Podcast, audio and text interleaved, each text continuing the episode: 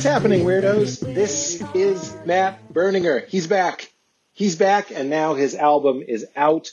I don't know if you guys have checked out Serpentine Prison, but as I said in our last chat, I've been listening to it literally every day. I mean, that that hasn't even stopped. It's uh, it's just a go-to and lovely, and I think a masterpiece. This conversation was a little bit more general, which is why we did another one, which we released. But general is good. This is more of a classic. You made it weird. We get into the, the hits, the usual topics. The last episode was sort of talking about the process of making Serpentine Prison. And this is more of me and my friend catching up, talking about creativity, talking about life, talking about the meaning of life. And I really am excited to share it with you. So we're going a little out of order. This was recorded a while ago, which means any mentions of politics or anything like that, obviously we didn't know what was going on now what was going on then. So this was a couple months ago, but it's a evergreen and a lovely conversation, and I'm excited for you guys to get into it. Obviously, if you don't know, Matt is also the lead singer of The National, which is my favorite band of all time, and Serpentine Prison is his uh, solo record. Um, I'd say it's his first, I suppose. He also did a record called Elvy, E-L-V-Y, the hardest album ever to ask uh, Alexa to play you have to say, Alexa, play Return to the Moon, which is the name of the album, but I highly recommend that as well. And then just literally anything that the National has ever put out. Um, so let's get into it. I, I know a lot of us are wondering what to do during quarantine to keep our brains from turning into jello. And I'm excited to share with you a, our newest Pete's pick, which is Babbel. Babbel is language learning software, and it's one of the things that I am doing because of the links between creativity and brain dexterity to language development, the language centers of our brain staying healthy, staying vibrant.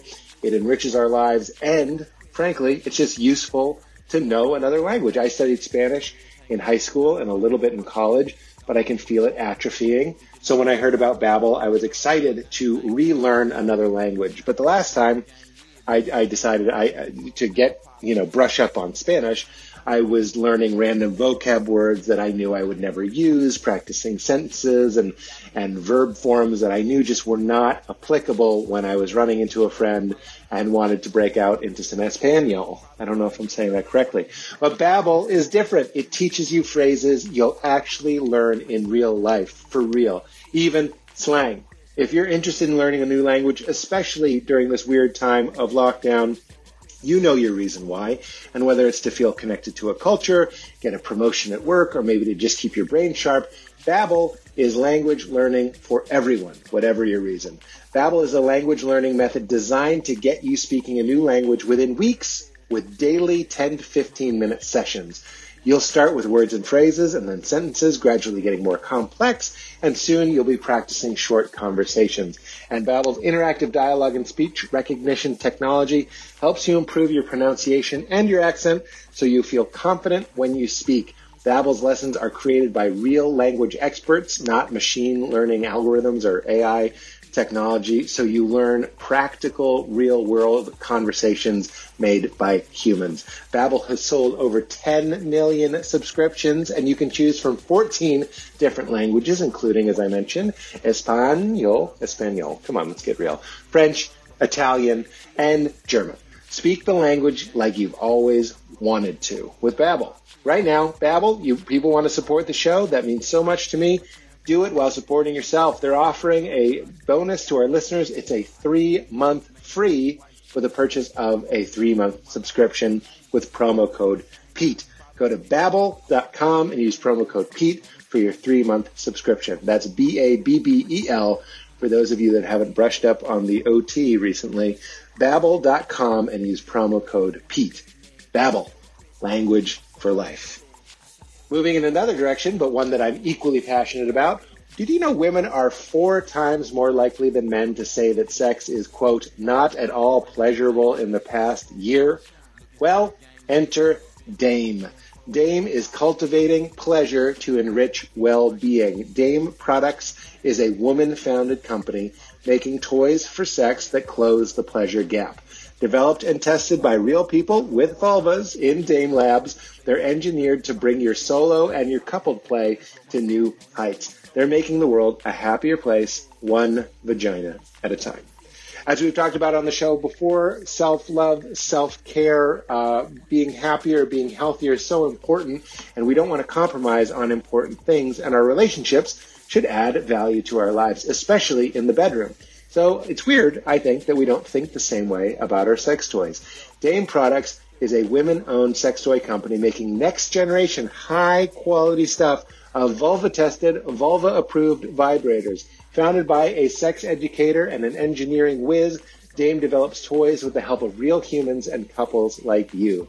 They're closing the pleasure gap and helping the world one vulva at a time. Their vibrators and accessories are made from medical grade silicone, smart design principles, and lots of love, earning glowing press from the New York Times, W Magazine, and many more. Whether you're a couple, like me and Val, looking for the extra boost where it matters, or on a journey of self self exploration, which we all are, I think, a little bit more during these weird times. We're sure they'll earn a spot on your nightstand. They sent Val and I, I'm very happy. We were very happy when the box arrived. It was like a sexy Christmas.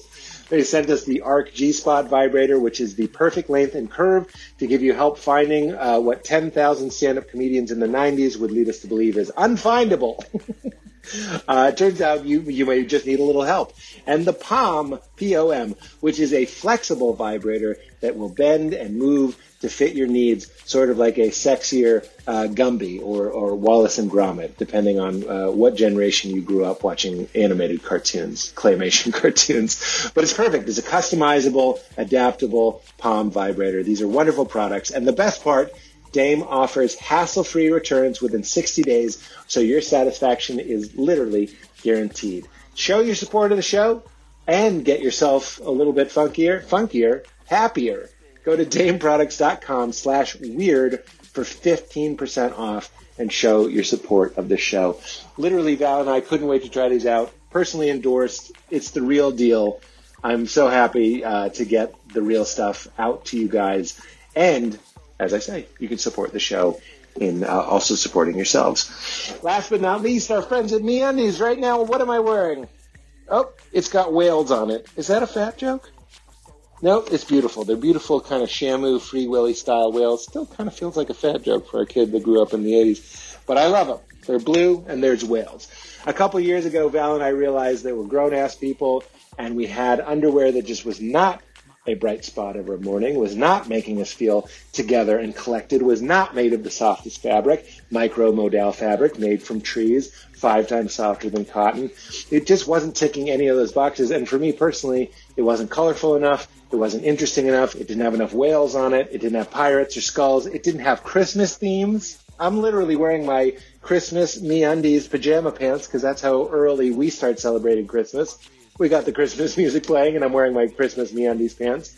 And speaking of the holidays, it's a wonderful gift. There's always a lot of people that we don't know what to get them. Our friends at MeUndies have the next best festive thing. They've curated a list of stuff your friends really want to wear so you can soften the holiday stress. You know, work softer, not harder. Their micromodal is not only super soft, but breathable, light, and incredibly cozy. It's everything you need to have a stress-free and comfortable holiday. Gift some me, me time with MeUndies sustainably soft undies, PJ sets, slippers, come on, and more. I can personally say that their underwear and their loungewear is the softest and funnest stuff that I've that I've had. The upgrade was totally worth it. I heard about it on another podcast and I loved it so much. I reached out and I said, "Can I get my listeners a promo code? You want to support the show? Get yourself a MeUndies gift card. Get yourself the subscription that sends you new pairs right to your door. That's what I did. You never run out of undies again, and you always have new ones. It's a little bit strange how much I look forward to opening the little Ziploc bag and finding the new underwear in there. And uh, you get exclusive sales that automatically pay less for everything. All you need to do is go to meundies.com slash weird and you will get 15% off your first order and free shipping. That's meundies.com slash weird. That's it. That's no problem. if you're not satisfied for any reason, they'll refund or exchange anything. No caveats, no questions. So get into it, guys. I'm so excited. Try Babbel, try Dame, take off your MeUndies, use your Dame, and then in that afterglow, learn some new languages, maybe French. That's kind of the sexiest one. And in the meantime, enjoy uh, my second chat with Matt Berninger, uh, who is incredible, and check out Serpentine Prison. All right, guys, hope you enjoy it. Get into it.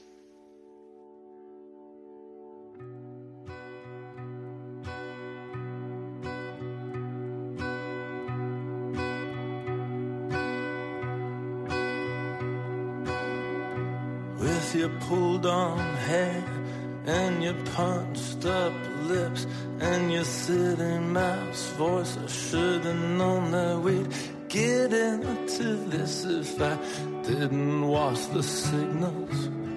And now you lean in the door in your fired up skin with your look of freedom telling me that I'm in for it if I can't keep up. It's only God or the devil when you're in it, and I'm always getting caught in the middle. It's so hard to be loved so little.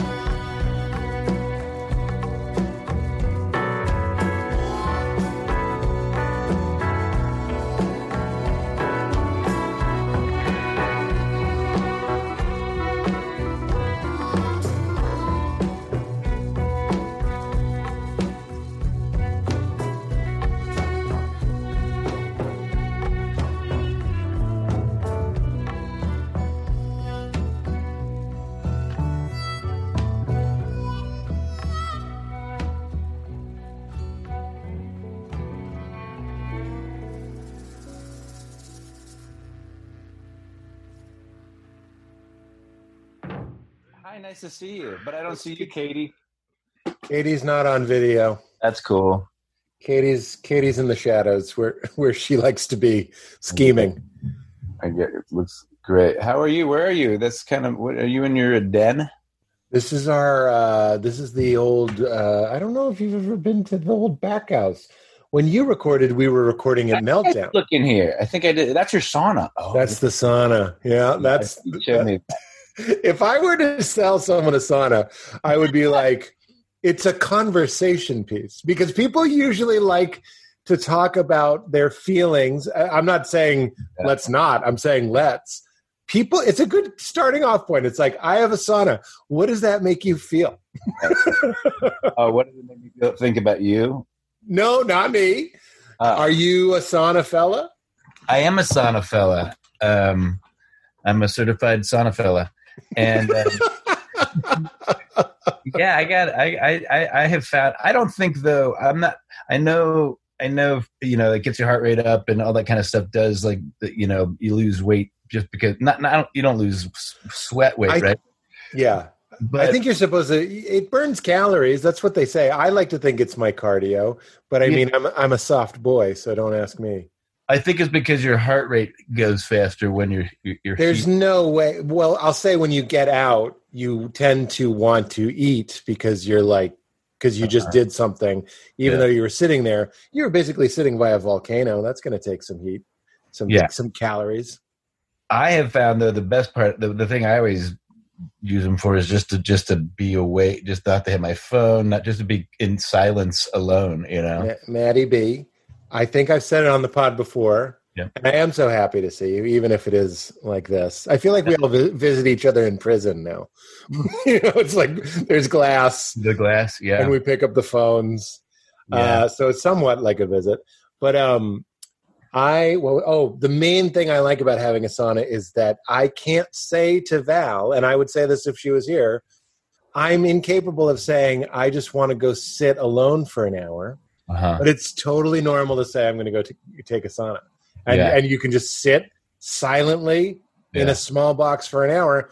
If there was no sauna, you'd just be like a crazy person. You'd look like a crazy person, I guess. yeah. I ride my bike, and it's the, it's the same thing. It's kind of like, and I don't like go out for speed trials. I just go really early, get on my bike, and just you know, like I'm in Amsterdam, just like zigzag down down the the streets and to the bike path, and just it's mostly just to.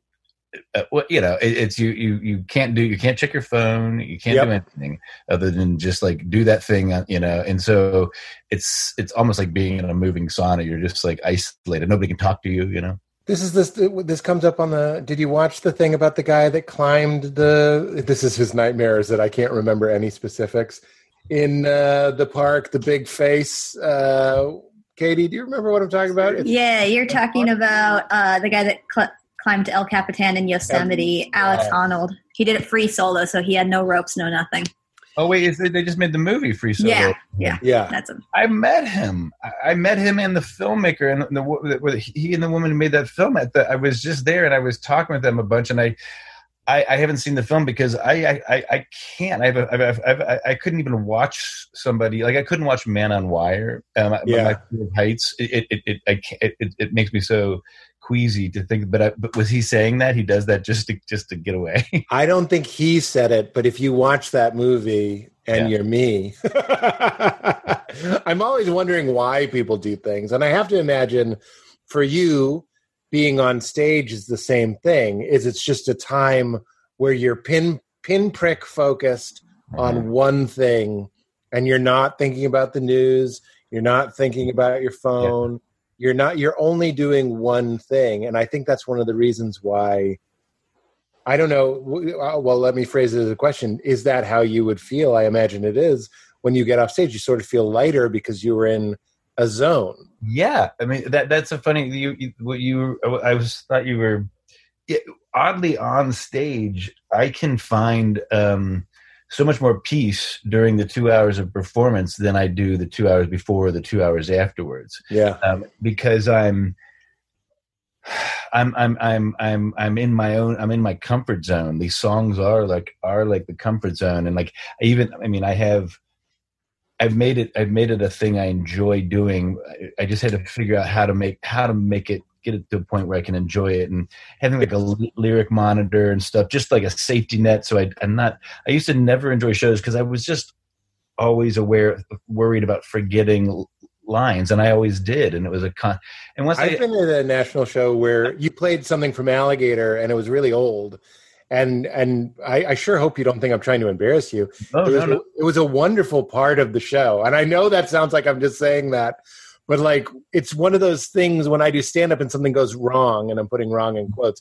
It's the only thing people remember. So I remember that was a great show. yeah. I think it was when you were playing before Mistaken for Strangers, the movie, or after. I can't Uh, remember. oh yeah, you- no, I kind of remember that. Yeah. You played some old song and and you couldn't find it, and then you just were like, "Fuck it," and everybody cheered. So it was like this great moment. I I have never felt that bad about fucking up songs because I've been to so many shows and I always love those moments where you know, Yes, that's but- right. but but being being being in the moment just just not being in control not sure it, it's always it's it's not about memory it's about it's about being, distraction and it's about panic it's about you know something just takes you out of it and, and you can't you just lose you just you fall off the wire right Yeah, but but there have been shows where I fall once you fall off the wire once and you can climb back on. You just I, there have been shows where I've like I've forgotten seven eight song lyrics of like many many songs. They had to keep going just because I was in that spiral of uh, Oh you yeah. know? I totally know what you mean. It's like it becomes it's like the ice is broken that you feel like a person who can forget lyrics and then you just can never get back. I've had that exact the feeling. second you think like like you're just like oh my god if I forgot that what if what if I'm what if I forget everything all night you know and then you start Yeah. forgetting everything all night just right Wow. away it's just you just walk you just lead yourself to your own worst nightmares all the time and i think it's kind of like you i think you i think your psyche's doing that to to test yourself right to like like just to see how bad it can get every once in a while and Well, yeah. I have a lot of theories about there. I think there's a part of us that's in pain, right? It's a deep subconscious. It might be your child self. It might be wherever you're keeping your wound. And Mhm. something that's been very helpful for me, it's actually based on Eckhart Tolle, something he talks about. And I've talked about it a lot on the podcast, so I'm almost done if, if people have heard this before. I, I like when you talk about uh this this stuff. Well, there's something in you that's hurt. It's just let's let's just call it the place. He calls it the pain body, where all of your collective hurts are sort of stored subconsciously. And what he says is, it likes to it likes to see itself. It wants to see itself represented. And he's he kind of says this is why we love horror movies. He's not he's not judging it, but he's like there's something that's hurting and it wants to see that and Yeah. kind of exercise those demons. But I also think sometimes it gets a like a perverse pleasure in in the part of you that's hurt being like, let's hurt the whole thing. Let's tear the whole thing down and bring it to our level. He Yeah. would say because it's ignoring us. So it's like I actually had to say to myself because I've been having a good month and I've been feeling very confident and sort of full of myself, not in a bad way, but privately, sort of like Healthy. yeah a I mean, healthy swagger inside. Yeah. I'm not. I'm not Yeah. talking about it. And then my child self, I could feel him was making me anxious, and I had to say to him, "This was today." I was like, "Look, I know I've been sort of big lately, but Mhm. you're welcome here, and like you're safe here, Mhm. and you're valid. Like you're a valid part of me." And I had to sort of You're telling your child self that the, the the one that's like not used to you being this big. Yeah. I don't think he likes it. I think he goes like, "Yeah, but remember when we were kids and we were scared?" And I'm like, "You're still okay." Like I I'm not trying to make him go away. I'm saying like it's okay to be here. That- And oddly that- enough that makes it go away. yeah. I mean, I, I can't tell. You know, you, you you get lost inside of an image of yourself as a boy, as, as a kid, and all that kind of stuff, and things happen, and then it, you realize it's not. There's all this trauma and pain and all this stuff everywhere, and you just kind of have to. You have to you have to get ahead of it. So I, think getting out on stage and always wanting to be. I didn't become a musician or even get on stage till till pretty late, till my twenties, but seeing other artists do that and seeing musicians and, and comedians and, and, and bands up there uh, looking looking so human looking so so sometimes terrible pathetic. It's really hard to be an entertaining rock band. And half the time it, it's you almost go see bands for the same reasons people see comedians because they want to see someone fail and humiliate, but they want to see somebody try. You know, it's like everything. It's like you just want to see. There needs to be a risk involved. Yeah, have to, they have to. And, and and and when somebody, I think the greatest part of any show, regardless of even how good the show is, when somebody falls apart then recovers. You That's know? it. That's what Or- I'm saying. or just falls apart and stays. You know, Yeah. just I'm- stays. I'm telling you, man, I don't remember the songs that you guys nailed. You know what I mean? Like Yeah. I only that that being said, I do want to say that we saw you guys one more time after that, and you were playing the newest record, uh, which is called I Am Easy to Find. And I think we talked about it. I know I talked to some of the guys about it You're in LA. in LA. Yeah. And not only is it an incredible record, it was just an incredible stage show. Like the lights framing the stage, and the Mhm. projections and the the the density of the music the frequency that that album is putting out and i don't want to butter your bread too much but val and i were crying pretty much the whole show. It was just like this very heart opening this is what the human soul can sound like. It was just really really special. You pretty much played just the whole record. That was the show. Yeah. and who goes to a show and goes, they played the new album Mm. and it was the best show I've ever seen of theirs. Like nobody was like, yeah, but I sort of wish they'd. I everybody was blown away. This is the buttering bread portion of of our con. I don't even think we're doing a podcast because we we do hang out and we're friends now, which I'm so happy about. And I Yeah. love you and Carin so much, and Val loves you and Carin so much. But for the sake of promotion, that album is so fucking. It's magic. we and- really, we really, uh, I could say um, that's actually the first album that everybody in the band, everybody was at the end of it, just felt a just a just a real a genuine like sense of accomplishment. Mm. Um, it- it- because it was it was it was it was different than than anything we'd done. We'd brought in all these other singers, and we'd worked with um, the director Mike Mills in this really kind of really Yeah. close way. Carin wrote a lot of the songs, um, and, and so it was the it was a, a kind of a real a real uh, different kind of process that we all went through together, and we just needed that kind of a new thing. And so I think when we were playing it live, and so we we wanted to play everything. We wanted to play the whole thing, even the long, strange songs that aren't hits. You know, we knew we would be, but it, it just we we had have only certain opportunities to do that, and Yeah. and um and I'm so glad we did because because it was it was a bigger production, it was a whole different thing, and it was um and um yeah, I'm really I, I mean we were supposed to keep doing it for for another you know six months or another year, and and Yeah. we won't ever be able to do it like that again with with with all the different singers and and everything. So um, yeah, I, I there was something we just felt like we if we have an opportunity to do it big and do the whole thing, let's do it, even though you know it's not it's not the greatest national hits, but we don't quite have any. We don't not like have a catalog that has that kind of like obvious greatest hits thing, you know. So it's not. It, there, there isn't like a a, a, a song. They didn't. They didn't play free falling. Yeah. there's there's no. we always do. There's a handful we always do do, but um, that was the other thing. Is like uh, being able to just like have try to try to enjoy the, the shows for ourselves, and kind of was a big evolution that kept us like kind of like the graduate school of being in this band like okay now there's more to do there's more to learn what to how to do this well and it, and, and that, that all became with like sort of performance and and, Mhm. and the the bigger show produ- productions Well, that's but all- that's always been a fascination of mine is like after you've done it a bunch right whatever the field is and you're established and you're probably fairly comfortable mhm. like why keep doing it like i, I ask myself that it's not like i'm ready to retire in any sense of the term but it's like when we when we set out to do something new the Yeah. question of why you're doing it is is pretty big. So mixing it up did you see some kind of monster the metallica documentary? Yeah. you did? Yeah. i remember that that scene yeah. people uh, are sort of divided on saint anger i think is the album that they put out Uh-huh, from them right but you could see that when a band reaches a stagnation point Yeah. do to sort of bring you guys back to the bars in brooklyn struggling like it's like let's manufacture something that puts us off of our our Mm. axis. And I think you guys did that.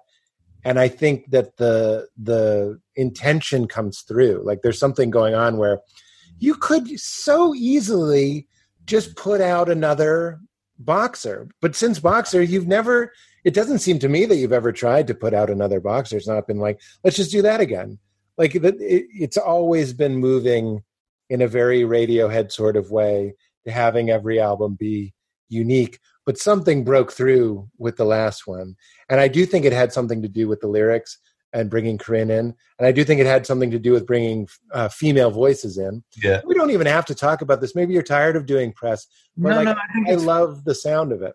Well, I like, uh, could you always talk about um, we and we always talk about this whole thing of like what, like, who are you? What makes you you? All that identity, all that stuff, and and that was really, um, a, that was really, really what that record was about, and and and and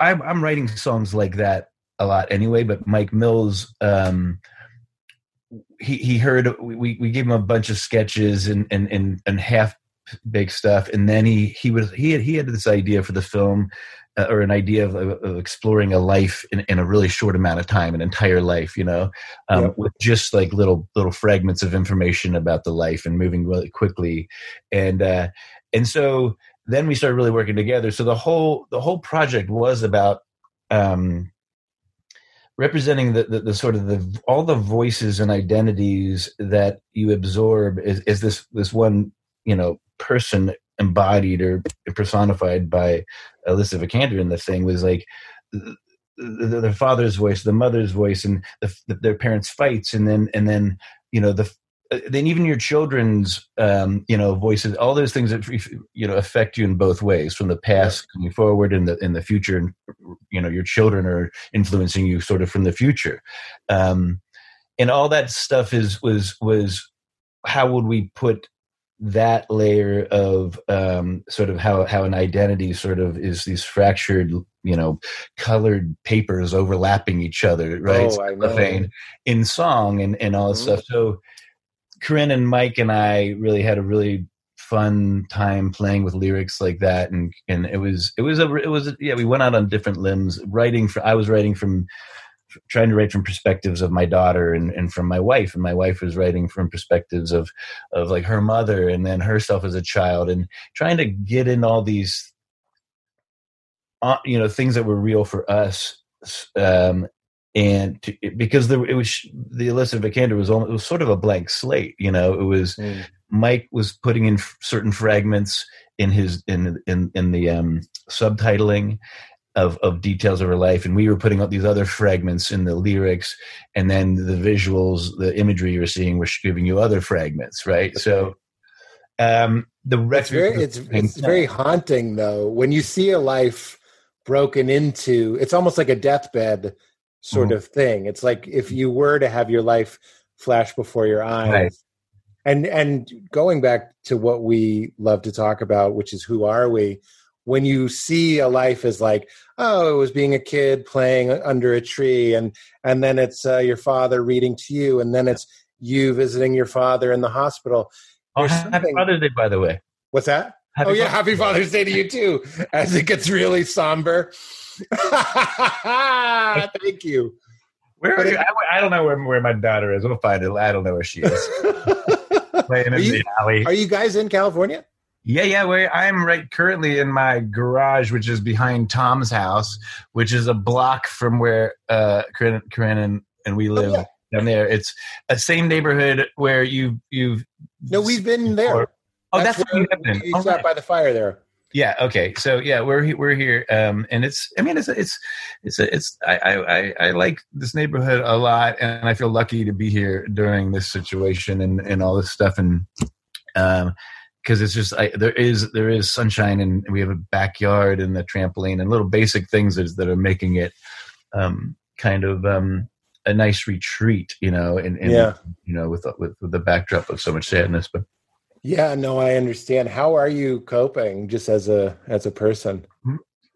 I think uh, relatively really well. Just as a as a person, like I said, very lucky to to have um, the kind of setup that I have, and and uh, when my daughter just she just graduated fifth grade, and we we did five. We just drove five days out to um, to um, the the Sundance Valley, and just were in a cabin in a in the in a valley with waterfalls and Oh, wow. and horses and snakes. So we had like a five day little just like change the channel, which is a really healthy, really Yes. good. And um yeah, just trying to really get out and, and ride my bike a lot and, and and doing a lot of just absorbing really and and and, and, and trying trying to um not get s- sucked down into a a a a sadness zone or a pessimistic Of course. Of course. um, and try to see the the the the, the possible heartening um, and optimistic signs that we're seeing stuff. So yeah, Yeah. I just yeah, I used to get just incredibly uh, worked up, and and um, I'm I'm I'm attempting to uh, not get so worked up, you know. We can take this out if you want. I think it's interesting that we were friends when you started realizing that weed was really for you. Like I remember vividly, Yeah. we had a very I, I will never say I'm weed's not great for me on a daily, like it's hard for me to like Yeah. have around, but we had that night at this house you guys were renting. Do you remember we We were we had a- subletting some friends that, and and while we were trying to, a long story, uh, we tore down our house, which we're still rebuilding what we tried, what we had torn down. Um, and yeah, but we were in that house, and you came over, and we had that super funny Hollywood was- hot tub night. it was the best and it was, but like weed can go so many different ways for me but when Yeah. i'm with people that i'm really excited to be with and obviously if val's there i remember we smoked and, and i swam and i don't i don't know if i'd ever been stoned and swimming and i Uh-huh. was like this is like swimming in jello or something it was like the funnest so great. We don't have. That's the only time I've ever had a house with a pool, and it was they were in London making a movie, and they, and and uh, and they're like, you want to sublet our house?" Because we were we were. And, and that gave us an excuse to tear ours down. yeah uh, which we ended up doing way too early, but it was yeah, it- it- but yeah, that was a really fun. Actually, that house that you were in, I recorded almost all the vocals for uh, "Trouble Will Find Me" in the in the basement of that place. that's Yeah, where we watched the movie yeah. yeah we're, we're we watched What did we watch in there? was it step brothers Mate, was it? It was something we We were- we were all very stoned and we were like, let's just laugh. And this happens so often is that we were laughing more before we watched a I movie. should just say, I think it's okay to say this was Chris Miller's house, who is uh, of Lord and Miller duo, and they make the Lego movie and all this. Uh, and and he's we a should have watched the Lego movie. I know. Chris has been a pal since we moved out to LA, and uh, so we were in his house, which just had Yeah, yeah. so so much fun, cool stuff in it. Lots of Legos too. I Uh, but I remember that's where you said to me, you Yeah. were like, I think this is it for me. Like I'm really is helping with your anxiety, it was helping with your creativity. Mm. And this leads to my question, and this is why I was like, we can take this out if it's too personal or whatever. But when I was I went through a phase in the quarantine where I was like, I'm just gonna smoke. uh-huh. like I was like, that'll be how I get through this. Of course, you're a little worried that it'll make things worse, make you paranoid, but it was working. And then when you don't have anything going on, I find that marijuana can be, it can start being a depressant. And I was Mhm. wondering what your relationship was like with weed while you don't have as much of a life going on. I've never found uh, it to be a, a, a, depressant. Alcohol, like if after you know that that's we we we um has made me uh, drink a lot less alcohol. And I mean, I should. I mean, obviously, I should d- shouldn't do too much of anything. But I, I think I, I would always find alcohol the easiest way to change my channel. And I just it was a crutch just to just to chill and and but that after days and on tour especially i think alcohol i would start to feel the real real depression the real the real Mm. my baseline was just so way lower but but um i haven't quite felt those kind of side effects of marijuana but um there does come a thing where you where every once in a while you where you get that you get just antsy and you get in a crabby ass mood because you, you know and it's just a, it's a strange t- type of and that's new you know it's it's i wouldn't call it depression it's like a um it's just a every every once a month if you smoke too much weed you just like you know you just get Edgy. edgy yeah like just I think it's because we don't have anything. You don't have anything to do. Yeah. And and when the days sort of bleed together, like you don't know what day of the week it is. I for a, a good part of the day today didn't remember what month it was. Yeah. And then I and when that's sort of already a stoned feeling. And that's Yeah. sort of what's good about weed is you sort of forget all of these things like what day it is and what month it is. You sort of drop all that unnecessary Mhm. stuff for the time being. But when it's already gone and you smoke, sometimes I I lose I lose any any meaning or structure whatsoever, and that can be uh, unsettling or, or make me feel despondent. It's not that I'm depressed; it makes me sort of just go like. Here's the problem: when weed for me is a treat, I'm like, "Oh, fun! I did that good thing, and I smoke weed, and I feel great." But when I'm just like, I could be stoned all day and no one would care. yeah. That, that be, because nobody's asking for me for anything. I don't have to be anywhere. I Yeah. can sort of feel lost at sea a little bit. I well, yeah. I mean, to be very uh, w- w- during the first few months of the uh, or several weeks of the quarantine, and and and, so, and while my daughter was still in school, there was about a week or two where I was just I was smoking a lot all day, and and and frankly, I was really happy to sort of. um I'd never been. I mean, the National's been you know touring and going, going, going, and it's it, it, it's. Uh, I was.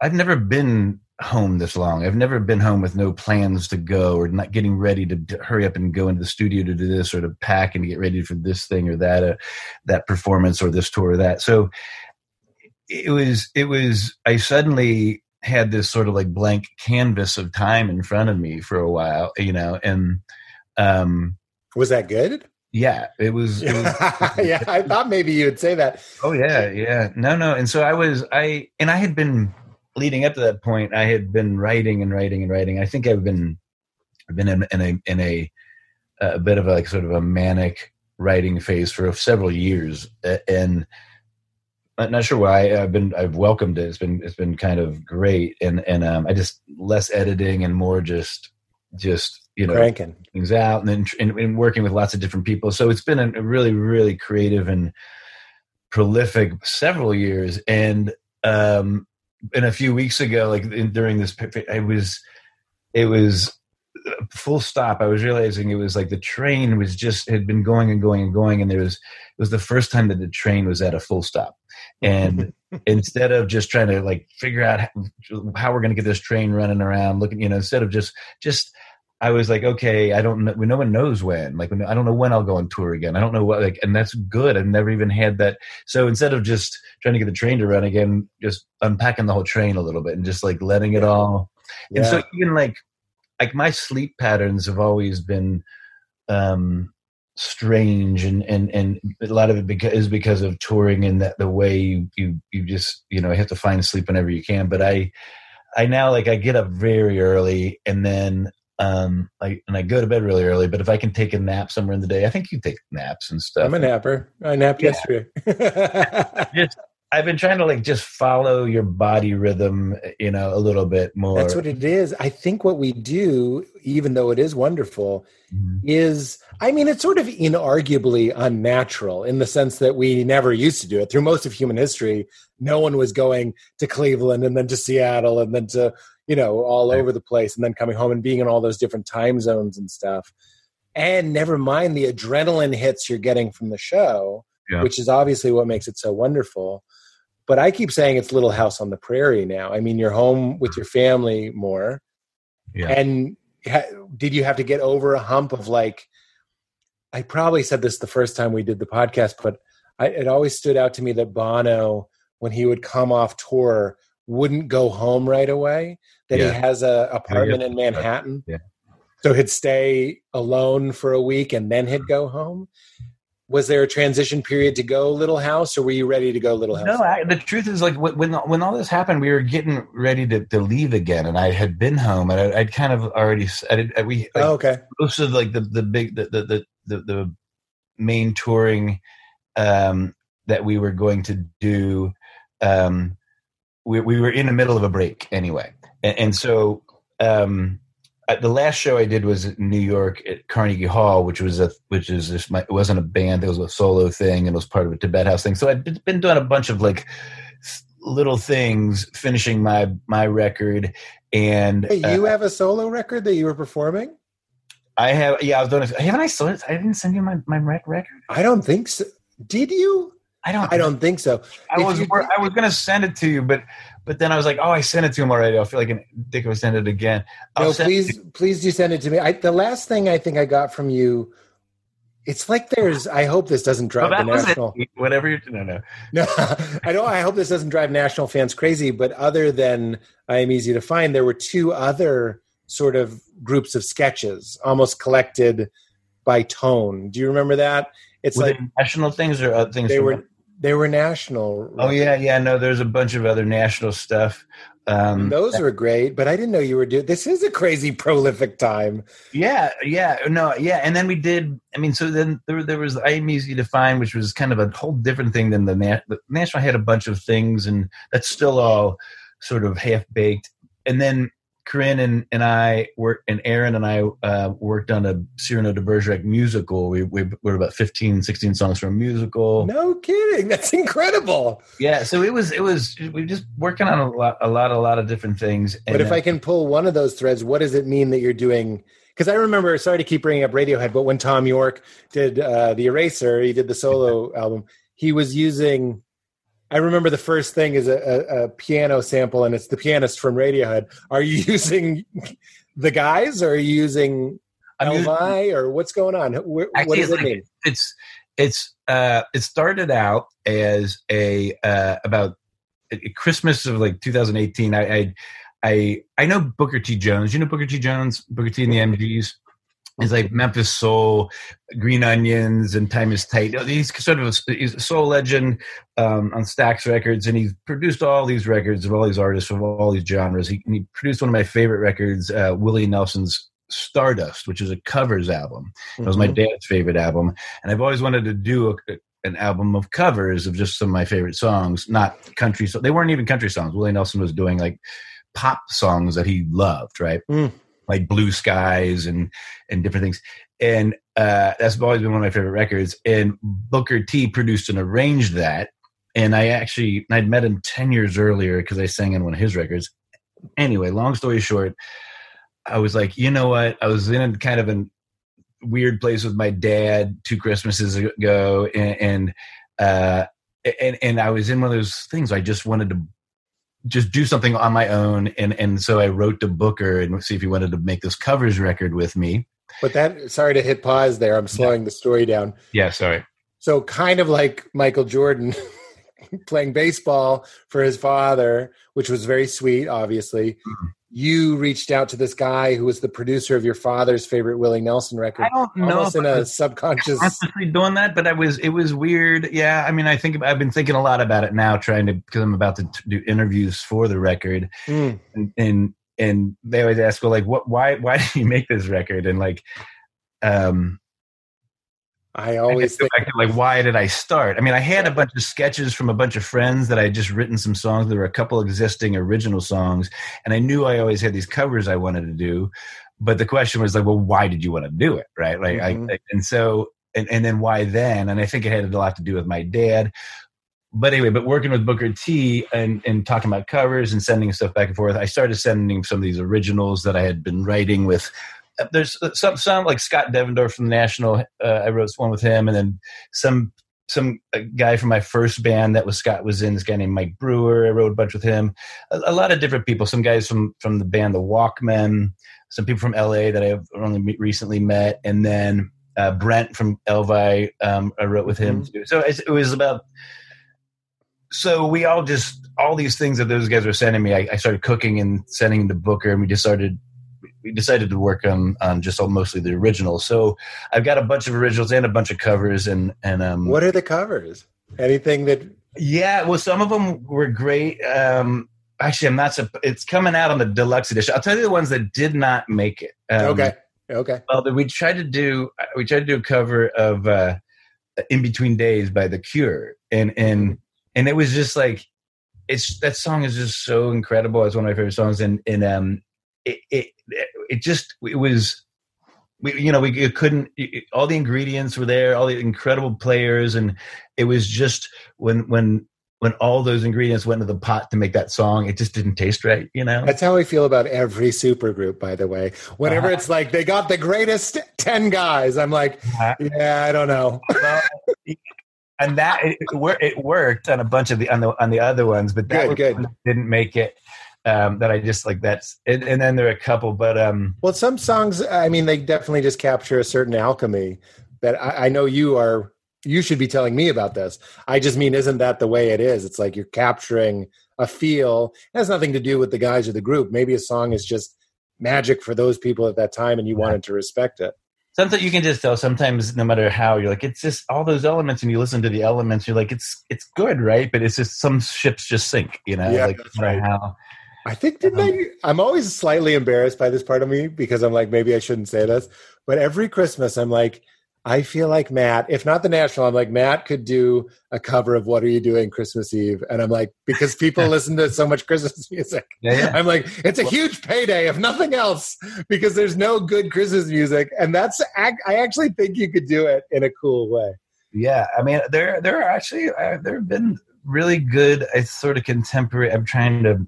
It- It's there is a there is a tradition of trying to write um, contemporary songs about the holidays and all the you know the complexities of all that. And I wish I could Yeah. come, but but but the, I bet you could, yeah. I do, and and I did. I mean, I have I have. I mean, this the past um, just just this past Christmas, I was in a.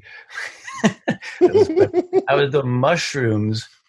Um, that that whole phase between Christmas and New Year's, One of my Right. favorite times of year. I love it. whatever that is. Nothing's happening. the, the, the last week, right? Yes. It's just the last week of the year. or the lost week is what it Yeah. feels like. Nothing nothing is expected of you. In fact, that's when I do mushrooms. I like to do mushrooms on Yeah. Christmas or around New Year's. No joke. Yeah. Because no one's knocking on your door. Yeah, No mail, no nothing.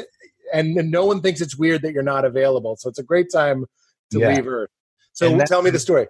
Oh yeah, so that and so I was, and that was whenever I, uh, and I don't, I don't like when I, I have not done uh, very many. We've talked about this. I, I've like, I've never, I've only seen cocaine once in my life, and I've never done it. But like marijuana and mushrooms and then LSD like once or twice. Um, that's it. Uh, and whatever wine and and that's plenty. But I don't. I've never done anything else. And um, but I have found um just like just one little cap and stem, you know.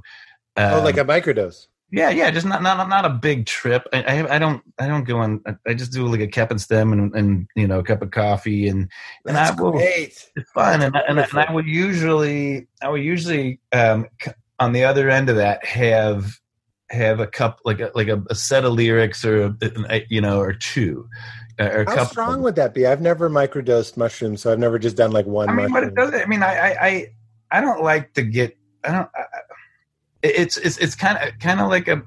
I felt it feels like kind of like a, a good cup of coffee with a um, with a with a good energy boost to it, right? And then, but mushrooms for me, I, I, I think allow me to tiptoe closer to my emotions, you know, and, and kind of Mhm. I just tiptoe a little bit into the into the the water that maybe um is a little bit feels too cold or too hot or something for you and and, and other days and so I, I i i find it to be to be some sometimes a pretty liberating way just to get thoughts spilled out right Do you feel more? This is a leading question because I definitely do. Do you feel more in your body? Because whenever I take something like that, I'm like, I'm in my body. Like the way that your daughter or my daughter is in their body. You said emotions, and that's where our they're in our body.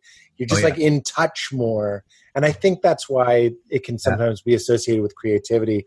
Is because you're like we spend so much time keeping those things at arm's distance, yeah.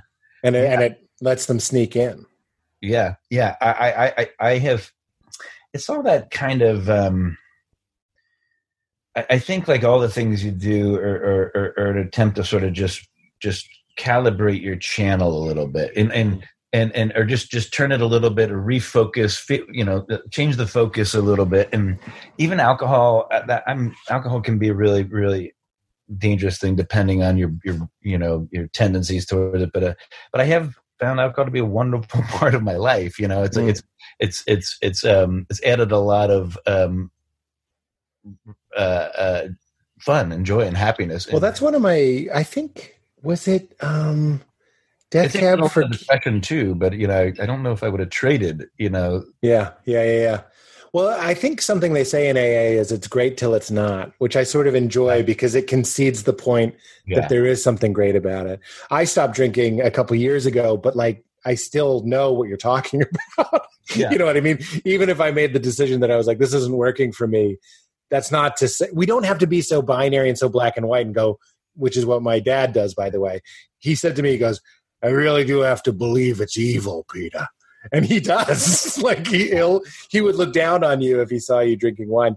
But it doesn't have to be that binary. So I'm not surprised yeah, if it helps you get around or through or beside or underneath or above yourself i sort of i see the value yeah. I mean, I mean, um, I don't know. It, it's, it's but but but the the the you know 20 years of being in a band and touring and, you, and that being just that crutch you always go to you end oh up yeah. like yeah it was it wasn't like a, de- a mental decision to, to to to drink less. It was just my body just was like my my body usually does tell me um you know like and i was like bloated and and and out of shape and just feeling depressed and, and you know and i just it was it wasn't hard to um just to to to cut way back on drinking and, and Sure. also it was like i realized that that two things happened i was like i don't like any i don't really like the too much of the socializing at all before or after shows and all i was doing at those things thinking that that's where the that's where the the joy of being a whatever a musician happens or that's where it pays off when you're the after the show the backstage and all Right, the, you know right. Of course that's where but it's the it's it's really you're you're no place to to feel um talky and and and so i would just end up you'd medicate. Just, just two hours just holding a drink and just like listening and trying to you know have conversations that are just no, don't ever connect with anybody. And you just had two more hours of sipping vodka and sh- and, and you that's needed bono's apartment. After every show yeah yeah. So i I, st- I I I pretty much every show now i get off the stage and go get in the van and i'm in the hotel with in my room you know almost within 15 minutes at the end of every show. i completely understand that. You were saying though i think it had something to do with the solo record that you took a cap and a stem and then you Oh yeah, uh, so so that was that phase that last week between Christmas and New Year's, and, and I did, I wrote about, I think I wrote, you know, I think I read about four or five songs a day in that period and stuff like that, and wow. and um, with with did you have tracks that you were writing to? I would no no, I was I, I write different. I, I I've been writing, I've been writing long sets of lyrics, um, just on their own. And, and sometimes with patterns and i'll listen to any i'll have i'll listen to just records and then i'll just I- i'll fall into a, a, a pattern of a, of a of a of something. And it's been really good to listen to other genres and all kinds of different music. And so Mm. you start to like you, you, you it starts you off in a different starting point sometimes you know and just just the way just the just the rhythmic you know or the key or something like that. And and so i've been writing a lot in water that i'm not i'm, write, I'm writing to water that i'm not comfortable in. So and then it's it's been interesting to take those songs and then get music from somewhere else and then see how these things might go together you it's know really interesting instead Well- of yeah that was something I was going to ask you about, and I really want to keep this Oh, no. Sunday, Father's Day, casual. Uh, Just if it ever starts to feel like you're doing press, just just go ahead and leave the meeting. oh no but I did want to ask you about. Um, is it called "Not in Kansas" or "I'm Not in Kansas"? that song yeah not in kansas yeah. Not in Kansas. Mhm. Um, because when you first did this podcast, we talked a lot about the Nationals, and with EL VY, it was the same thing. That you would get tracks, and I rem- remember very distinctly that you'd say, sort of mumble over them. You're looking for a way to kind of overlay your your lyrics onto it, and obviously that's had great results. And then I listened to songs like "Not in Kansas," and I'm like, well, that doesn't work. It's like literally Uh-huh. one little Uh-huh. riff on a guitar Uh-huh. and and over and over and then it's like well that just there had to be a different process to a song like that that one there's every once in a while well yeah that was that was a different song. The, the music that Aaron sent me was, and, and that happens every once in a while. I, I really the, the Aaron and Bryce send me music that is almost almost can't not write to it. It's just it's so filled with with just it, they just know the keys. They know the they know the water that i just just like. They've learned this. And so and they've become such incredible sort of intuitive um musicians. And and and so um it's almost hard to resist um, diving in and just writing to, to their to that stuff. And and not in Kansas was when I just couldn't stop writing to it. And it was mm. it was just a loop of that little music. It was just such I just so comfortable. And I, I remember it was I think I wrote most of it the morning after a um, actually you know it was the morning after John Schrader's wedding. You know tall John yeah. Schrader? Yeah. Yeah. Mm-hmm. yeah. Um, um, oh no, I'm so sorry. It wasn't his wedding. It was it was Martin Garo's wedding. I'm so sorry, different guy. sorry, but Josh Schrader was there. Sorry, it was somebody else's wedding. But it was it was the morning after that, and we were up in, and I was just walking around really early because we were in that little hotel, and I just couldn't sleep. So it was, you know, from, and it was, and I think I was smoking weed, you know, walking around some little town um, north of north of L.A. Um, and uh, in the mountains, and it was it was it was one of those things you just kind of get in the zone. You just keep writing, writing, writing. And I, and actually, it was the, the, the actual one that I sent to Mike Mills was significantly longer than that. really? that. Wow. Yeah, he actually we actually cut 12 verses out of it. There were Get out, send me that that's what I want. I want the director's cut. Yeah, it was funny, but it was it was it was it was, it was like I just like kept I, I wanted it to be this um just spilling of fragments, right? Um, and and and just and then just to see how those fragments um, might piece together into what that. Yeah, that song's a lot about sort of retracing some ideas back to just images and visceral moments and, and from from being a childhood, and a lot of that is uh, like you were talking about, like trying to have your young the young version of you understand like all that Oh, where, does, where does he fit in with this? Yeah, you don't. I, I know everything. Like, like, hey, kid, I know everything that happened to you. That's right. Yeah. And and let me show you what's happened to me since. Just come along. You're fine. You made it. You yeah, know. that's right. And you can you can hug that guy. It's I, I hate that child self has become like a almost like a joke, like a cliche. Because to me, trying to communicate with your past, the, yeah. the young understanding of yourself, and telling it that it's okay and that it's safe and that it, its feelings are valid just yeah. like you would with your daughter. Yeah. you have to sort of and this isn't a criticism of my parents i'm just saying you have to reparent yourself oh, and yeah. say like i am now a grown man and and it is going to be okay. Like we are safe. We are safe. So i hear that in that song. I, I don't know if this matters but as a comedian that song has one of my favorite lines uh, comedically that I think is a really, really funny line. It says, uh, I hope you don't mind me quoting this to you. Move mm-hmm. back in with mom and dad. The pool is drained and they're not there. Mm-hmm. That's a joke.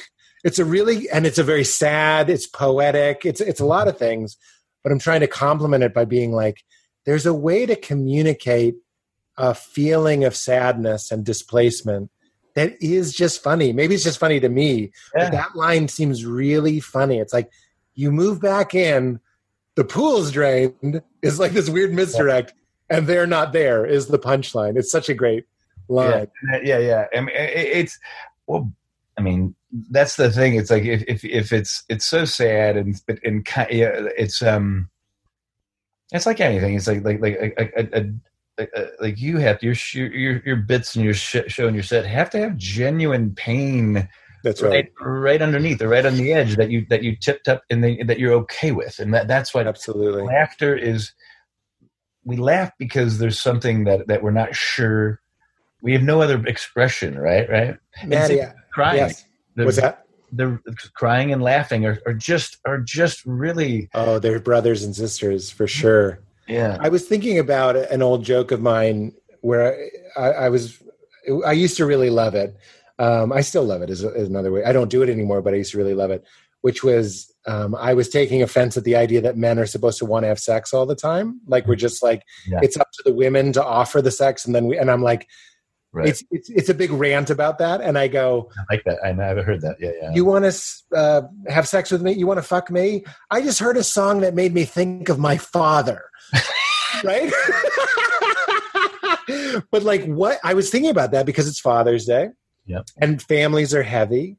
Why why is that funny? I think that's a moment where I'm inviting people in to see their pain and my pain and to laugh at and with my pain. Why would hearing a song that made me think of my father take I, I get it that you're thinking about your family, maybe you don't want to have sex, but really what you're saying is it's complicated in here and I hurt in here and there's demons and shadows and darkness in here. So everybody's so complicated, but it, it comes out in a joke. And that's that's the only way that I could think to communicate it to myself Yeah. to my family when I was growing up with them, and now I do it with the audience. But you're Yeah. you're right on. Well, that's why it's so. I mean, like people. I mean, people spend money. They leave their homes and they come to see you do that, and like and, and musicians and me and, and my band do what we do, which is this big sort of um, emotional display of of of um, shortcomings, right? Or, or That's a great album title: "Emotional Display of Shortcomings." yeah, or just your anxiety is just you know presented in this like um, in a way where you're like I'm totally okay with all this stuff about myself, right? How can I not be? Look at me. This is and it's desperate. It's desperate. To, to be up there saying, "Look how okay I am with myself." That's myself." right. It's, That's right. it's also pathetic a little bit, you know it is. Yes. and that's why people can sometimes hate artists or like for for milking that too much you know or or, or being t- and, and that's a real fine line because if you don't go to a real emotional place they hate you for being false but if you get too inside your own emotional soup you you, Yeah. you sound like a blubbering you know you have to you kind of have to somebody say like get yourself together you know? And that but it mirror your vulnerability can mirror their vulnerability. So if you're not into if you're not in enough control of your vulnerability i think it reminds them of their weakness and we don't like that as a species as humans. We're ju- mo- for the most part we're like this is a little too blubbery for me to clap at the end.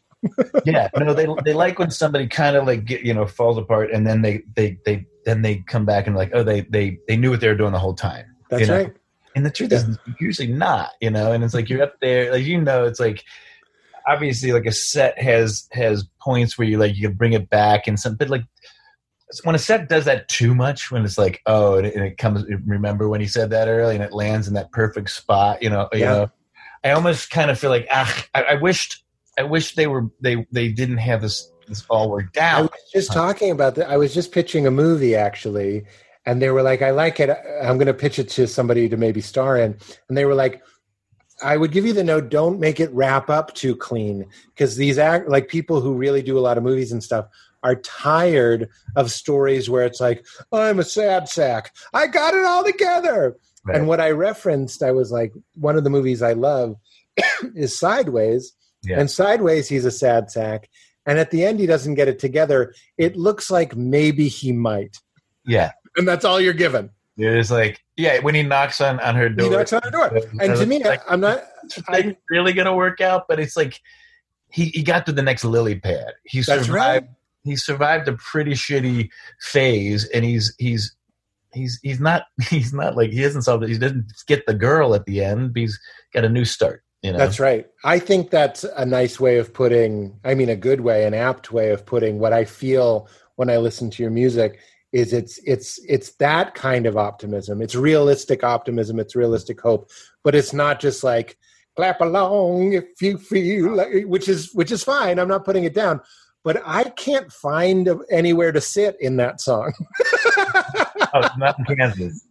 What? No, no, not not in Kansas. Uh, happy the uh, pop, like just Oh, kind of right. happy pop music. Gotcha. Oh yeah, no, I, yeah. Not that we don't dance with Leela to it, or I put it on when I'm feeling celebratory.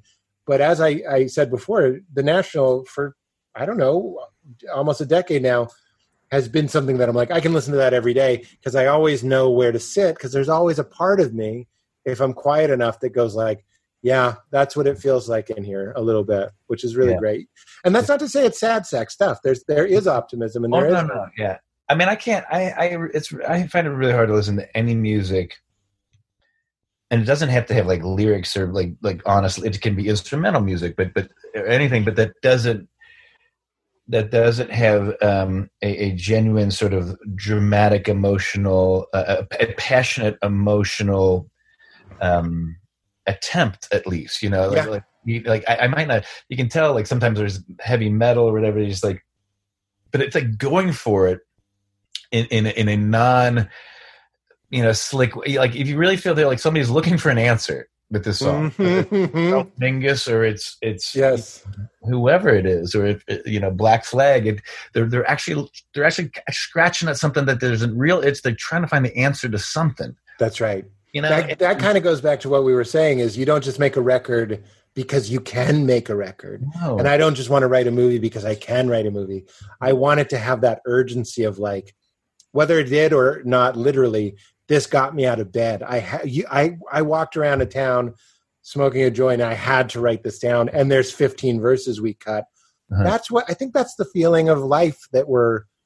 I don't want to say addicted to because that sounds judgmental. I just mean that's the drive that kind of keeps us plugged into reality. It's it's what we get back from it. Yeah, I, I, it, it's sort of I, I I've started to think of uh, we're just always absorbing all this stuff and and I feel like we're all absorbing. Um, I mean, I don't know if it feels like we're absorbing more at a higher pace than than monkeys did. You know? Oh, for sure. I, it's just hard to. I, I, it feels like it, right? And and and and so I feel like we're all these like we're filters, right? Like like this stuff comes in and, and you, you can't just hold it like you have to filter it back out somehow, right? And make something of it. Meaning meaning even if you're just crying all night, you, you, it came in and it came out in tears like, like the world your life your your your your marriage your your the you know the country your every little thing your your your your career all those things and and and everything that's going on is like it's always like coming in all day and and and if you don't if you don't express yourself about it in one way or another right um um something bad, something oh, happens. Oh, yeah. You get stuck. It just gets stuck and festers. You see that in nature. I think this is an Alan Watts point. He's like, look at a pond and then mm-hmm. look at a river. And this is a clue to how we should be emotionally. It's how we should be spiritually. It's how we should be physically. Yeah. Like exercise or movement or, or just walking keeps you in flow and keeps things moving. We know when things are stagnant, that's where the mosquitoes and the bugs and the shit grows. I'm Nothing definitely an emotional pond. That's for sure. Yeah. it doesn't sound like you are. It sounds like you're processing. Well, I mean, I mean, ponds are really that's a, they, they, can be a healthy thing if they're they're they, but they do have to have some flow in and some flow out, right? Yeah, yeah. It's, a, well up of. You can be a slow ass river. You're a lazy river. I'm a, I'm a lazy river, yeah, and and and, and but but but is all that stuff is kind of like, uh yeah, yeah. It, it's it's it's. I don't I don't. Um, I mean, I'm, I'm, now. I used to. I used to like. Okay, I have to write a song. Like, what is a song? Okay, a song starts with a with a first verse, you know, and then what's a just like it, it, was. It was. I didn't know what it was, but I was still trying to do it right. Mm-hmm. And then I feel like I feel like I've begun begun to understand uh, what writing is only just recently, you know, and mm. and um, can you tell me tell me everything? I, I would love to well, know just, what you figured out. I just it, it, it was. I think I was trying to, to, to write before I had um, had expressed. Right, you're, you're, like I was I was editing. Like I think I used to edit up here, um, and, and and try to you know choose what I was writing before I'd write it, and and then be, be real almost like almost like if you think of words like Legos, it's almost like okay, time to make a blue Lego um, structure that's going to you know and so you go find all the blue legos and you find the ones and you start thinking you know and then you start and you just you end up you just get frustrated because it's like hard to you don't like what was I I was trying to make a blue thing right? Yeah. Right. Now that's how I used to kind of put words down on a page right? Go find the one you wanted the blue one. Go get another blue one that fits with these or the other one that's and then and now I'm just like I'm able to just throw tons of Legos out and just start to play with them around, you know, and just just mm. just write, write and write and write and jump from the way our brains kind of kind of meander around, right? Right. I know exactly what you mean. yeah, it's. I think we when when we're thinking and even talking, we're this is going over a space of time, but really your mind is it's not going over a line. It's going like a spider web out like this, right? Mm-hmm. Um, any any subject matter, you know, it, it's it's you're thinking about a bunch of things all at the same time. They're going it's going in all these directions. It's like a three dimensional spider web, right? So I instead of trying to like okay, I'm going to write a song. I'm going to start at this end of a line and I have to get to the other end of the line. I start in the middle of a three dimensional spider web and just try to like kind of write out a little oh bit. God. Just Matt, I'm, I should call Val in here because I was writing a script yesterday, and you said manic. I get manic when I write. It's I'm a bit much. It's it can be quite funny, but it's also intense. yeah, no, I, no. I came into Val, and I wanted because she's the love of my life, and I want her to know how I feel. I said writing a scene.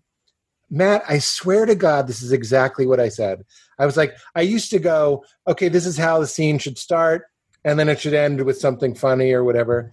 And now I'll start in the middle. Yeah. Oh, and I said this to her. I said, I pull the middle of the scene, like I pinch it with my fingers, mm-hmm. like you're pinching the top sheet of a bed, and I pull it up like a teepee, and the whole thing just sort of falls out from the middle down onto the page. Yeah. And mm-hmm. I'm like writing the middle, and then the beginning presents itself, mm-hmm. and the end just sort of congeals naturally. And we had the same exact epiphany is what i'm saying. The spider web the okay i'm building a blue house with blue legos instead of just going well here's what i'm trying to communicate and i'm going to pull the the teepee up and it's all going to flow down. But that's yeah. the only way i could explain it. It doesn't even make full sense to me now but that's exactly how i felt when i was in the zone which is what you're saying. Am i right? Yeah. Well i mean to- yeah it's it's it's this this idea where like um if you're going to write about something, choosing the thing you're going to write about feels like you're so limiting because like what like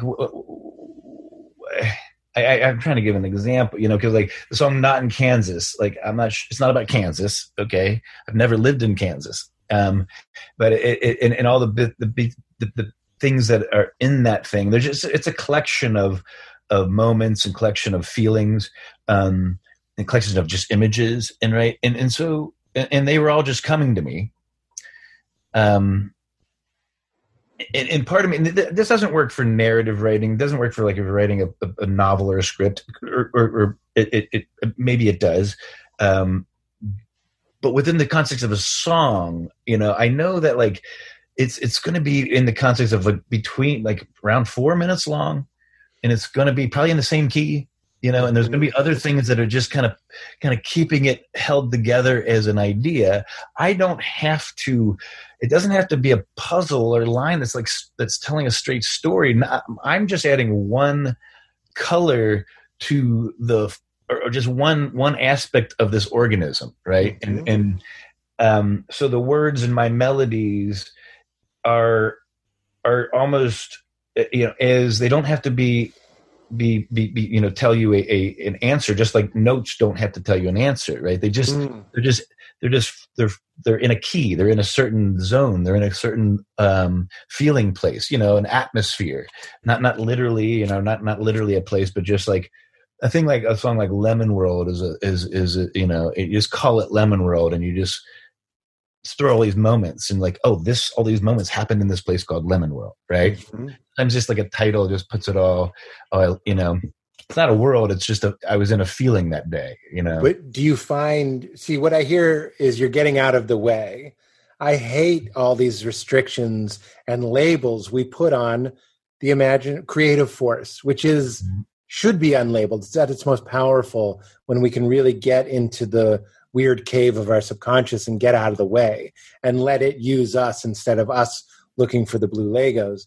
And then the way that, again, I'll try to relate with the script, I'm writing it sort of Lemon World style, meaning I know there's a feeling I want to convey. I know this sounds kind of crazy because it's a comedy and it's supposed to be funny. But we're just like, I know this is kind of the tone. So I'm writing the script as in a dream place as much as I can in the way that you might do a song. And then at the end, there are all these con- connections. I said to Val, I was like, oh, this scene, which I just wrote random, really relates to the opening. And I see that there's a theme going through, meaning something inside wanted to communicate these things. And whether or not I understood what Lemon World was. When I give it to other people, they go, "Well, that song's about this," and there's all, th- these feelings come through in that song. You're like, mm. "Wow, I didn't even intend that necessarily." Yeah, I, I, I think there's I think there's actually um, so much more connective energy and and, and, and, and, and, and emotional connective sort of liquid between um, all of our scatterbrain feelings and thoughts than than than we realize and and. So I, I've always thought of myself as a, as a real kind of a hyper maybe I, like I burn a little too fast. I always feel a little scatterbrained. I always feel like I I can't settle down you know? And so I just I, I once I'm awake I, I kind of if I'm not I have a really hard time just sitting down and chilling and, and Mhm. chilling out. And um and I've, I've made real attempts to do that lately and, and it's been kind of working. It's nice. But but I, I've started to to instead of try to trying to like okay settle down collect your thoughts you know this whole collect your thoughts what's that mean put the blue Legos over here. Put the Yeah, red. Legos I mean, like, like the po- like collect your thoughts. It's like they're, they- they're like it's like go collect the the wasps, you know. yeah, is and so I yeah, and and so instead of like trying to like like collect the wasps and, and and put them in order and pin them to a board, I I just I just um try to record the wasps, you know yeah. just flying around in a in a in a in a, in a, in a buzzing cloud, and then you know, uh, uh, Yeah. It's funny, man. I, I'm not forcing this. I, I know we like to talk this way and, and you enjoy it, I think. But like what you're talking about is very similar to meditation, right? Yeah. So instead of resisting, yeah, I wish I wish I could. Yeah, I think you are though. I'm not just saying that to toot your toot your tutor here. I'm saying non-resistance is such a key thing to creativity, Mhm. and it's such a cre- uh, it's such a key thing to meditation. So collecting our thoughts or sitting down and trying to meditate and going, these are good thoughts, these are bad thoughts. This is equanimity, and this is being stressed out. I'm failing. Uh, It's all in the way. If you can really just let the wasps fly by, I mean, that sounds like a guided meditation from Jack Kornfield. He's just like, instead of like pinning them to the board, just let them go by. Yeah. And I, I always love it's a Taoist thing, but the great way is not difficult for those who have no preferences, right? Uh-huh. And J. Krishnamurti, this great teacher, said, "My the secret, my it's like the only teaching he ever gave. My only secret is I don't mind what's happening." Which I think is brilliant. Uh-huh. So instead of going, I shouldn't be having these thoughts, or I can't settle down, or whatever it is, you just go, This is what is, Yeah. and you find your peace with it, and you stop pushing against it. You actually find creativity and you find equanimity. and also but i think also when you just kind of like or let all the thoughts you can recognize that some of them are unhealthy and some of those are things that you gotta just some like you you it, it, it, thoughts and behavior are totally different right it's like you can have crazy bitter nasty chaotic uh you know angry thoughts and all those kind of things and sad you know and then um I find myself, you know, like how, like how is, is my behavior reflecting all this this stuff? Because you, because you have a responsibility, I think, to to um, to to to not just behave however you want. You can think think and feel how, however you want, and, and and and sort that out and try to like share it with anybody. But like your behavior, your anger, and and and all that stuff. And and I, you know, I've I've I am. Um, I, I have a short temper, you know, with with things like and and and, and it's all because of uh it's just it's just I burnt you you know I just don't want to get cornered in any kind of um fight or any kind of argument you know it's all this weird thing like that and and uh so I have noticed like my thoughts if I if I my thoughts will lead me to a a you know a a place and just like shit take a break you know like this the idea of just like sometimes your thoughts are just reactions they're not actually you know they're just they're reactive things and those aren't always the best those aren't always the, the truth or the right thing to, to, to act upon Absolutely.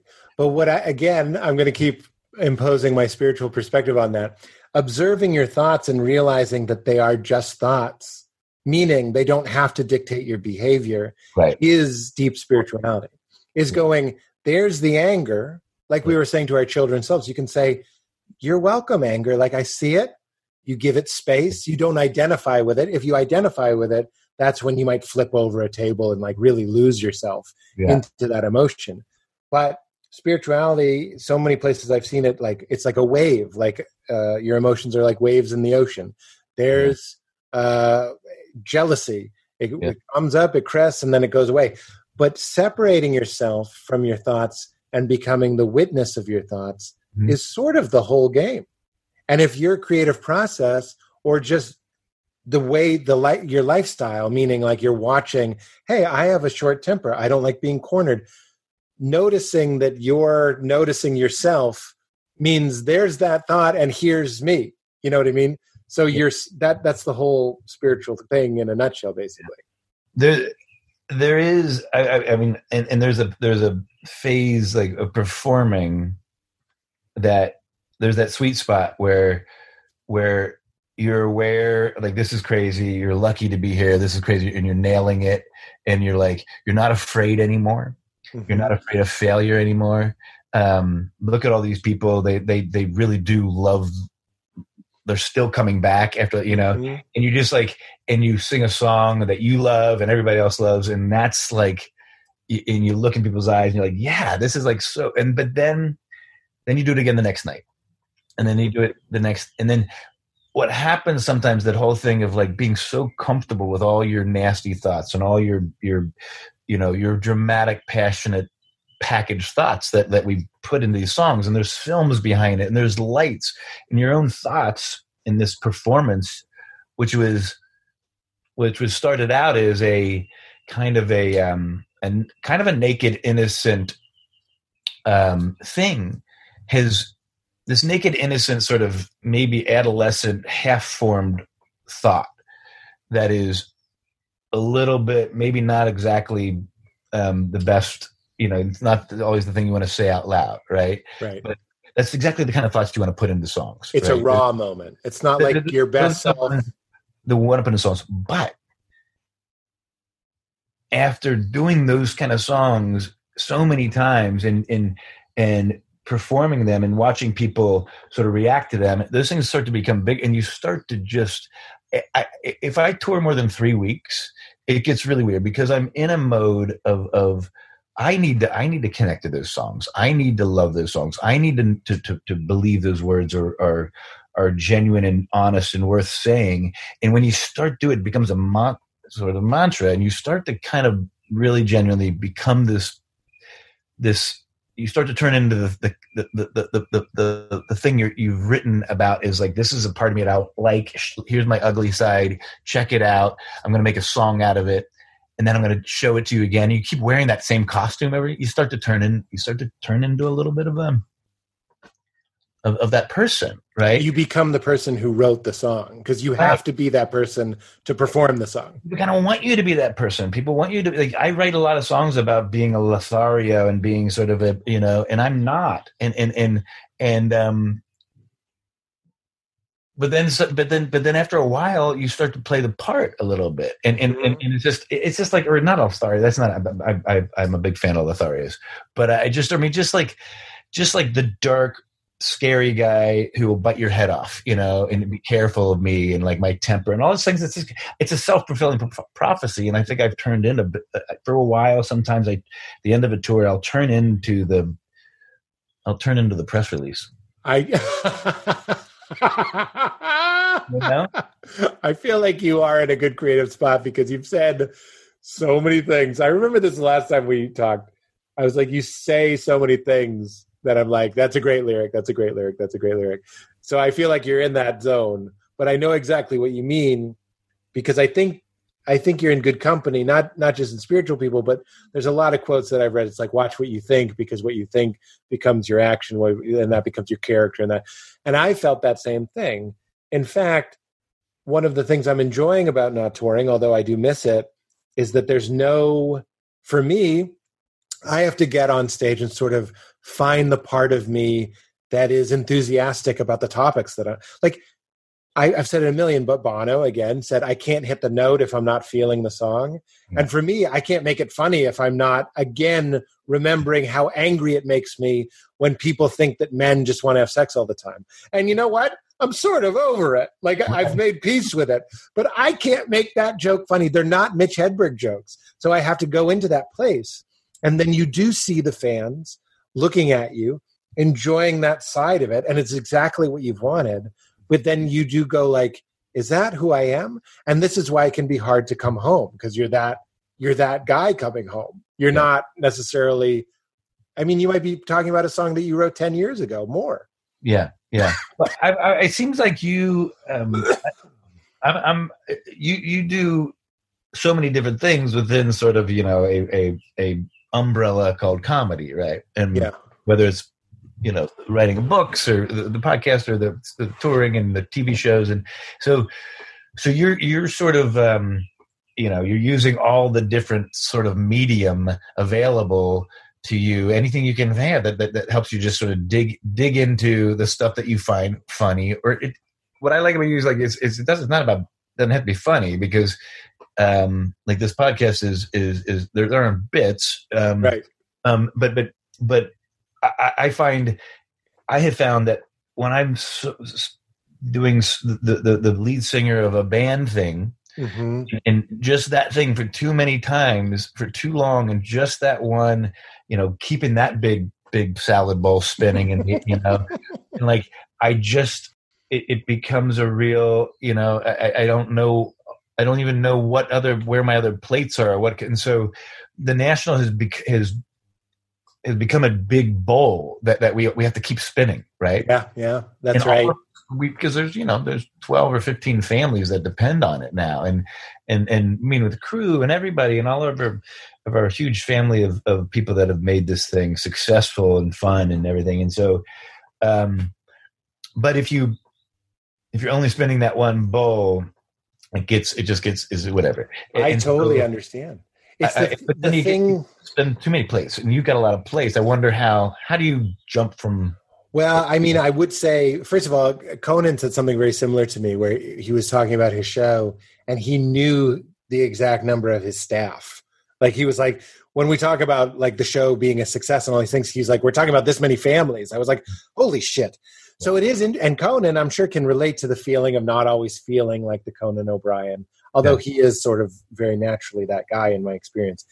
But the thing that you did to make yourself free then sort of becomes a thing that you have to reenact that ends up sort of trapping you again. yeah It becomes a persona.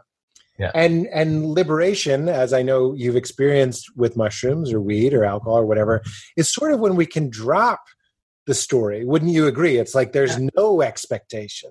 Yeah. And to answer what I think was going to be your question, what I like about writing a script is now it's one of the reasons why writers are crazy, but it's also this great catharsis is you can write we all have nine different personalities Yeah. and i can make this character that way and i can make but you have that experience. I mean you guys were working on the hbo idea. Yeah, No, no, we've I mean trying to I mean Tom and and Carin and I I mean the the, the it's kind of what you're talking about the the Mistaken for Strangers the the film that my brother and Carin and I made um started out with something that a project that Tom was doing but then it became this other thing. But it was um just that whole uh you just you just get a bunch of character like like like it was good. We knew it was like a film about our band sort of but like once all the characters got in the in the soup yes you started to see and it was Carin was like i want to keep like it's tom's tom's falling into this other the soup that he wasn't supposed to be in sort of is what's what's interesting um but not just like a fish out of water sort of thing. It's it was it was then what's after that? Like what's you know tom being the, the the new guy only lasts for like 10 minutes so that's only gonna be funny for about 10 minutes. It's kind of like then what happens? Then when he's like the sort of new guy then when he's like everybody's favorite then let everyone's less favorite for you know it's like it's you got to go through a bunch of things with all of us. And I, I- guess I guess that that's with writing scripts and writing TV and writing for, for voices and writing for plays and, and writing for I'm easy to find for different perspectives. It is it does allow you to, to put on all these other clothes. But that's on. it. We just did it. If this was therapy, I would be like, that's the breakthrough. So yeah. the new record is you writing from the perspective of your daughter or or it's Carin. Well, weirdly, so the new it's a break. Yeah, but the the solo record that I'm about to do is like I had been kind of doing that. I've been writing from, you know, Roxanne's perspective, and then this unnamed woman and I am easy to find. I've been writing from all these characters' perspective, and and even um, even the EL VY record was was was a bit of a character, you know. And and and the national, the like what what the national has be. It's so great that it has this big identity around it, right? That the, the band and and and and I have an identity within that that family as the role whatever I play the the the you know the the friend man. The looming dad or whatever the, oh, the looming dad. The, the, the, dark the dark whatever. And and that's a great thing. And and I am like those all those things. But um I think with the thing I was doing with Serpentine Prison was the name of the record the solo record is actually just try to like not not put not not try to not not try to step into any any uh, outfits at all. Just kind of just just be just just let the music and the lyric songs just kind of be themselves. I didn't know. I wasn't going. Isn't that what a not in Kansas sort of is though? I mean, doesn't yeah. that seem like the most personal? But I knew, but but uh, but even but not. But even the music, I knew I was going for something a little bit big with that song. I wanted it this big, this big long laundry list. And i knew that was going to be sort of a bold gesture of a song you know just like blah blah blah line after line after line. And and um you know so but with this with this this record the songs i've done i've been doing i've been haven't been writing with anybody i mean i haven't been writing any melodies melodies or lyrics with anybody else. And um and none of the songs had any like big idea like I, there wasn't like an idea of like like oh let's be bold let's go this way it was we kind of they're all they're all these little wildflowers you know there isn't like this big polished centerpiece of the record it's a bunch of different kind of odd wildflowers um of that just kind of came up naturally with the people I brought together, you know. And you were tying that to like, so you were feeling like getting away from the brooding front dad. That's what I'm going to call you now. The roles, front, the front dad, but you ended up going sort of back into yourself. Well, I was playing. I was I was digging deep into all these roles. Whether I was writing for like these plays or or for I am easy to find is a lot about this character that, that that's in the film is all about this film, and even songs for movies like Between Two Ferns, writing a song that had the sort of you know do something with with Zach's character and the theme of that movie, but also be a good song on its own. So I was I was doing a lot of songwriting that was really fun, and but it was it was they were assignments and and and, new me going out on the limbs of like, can I write a, a, musical songs that work in a musical? It's still yet to be determined if I can. um, and then this whole this whole project with Mike Mills and the film, like, what is is this going to work? Those were all really motivating factors, but they were. We knew we were going into sort of strange limbs, right?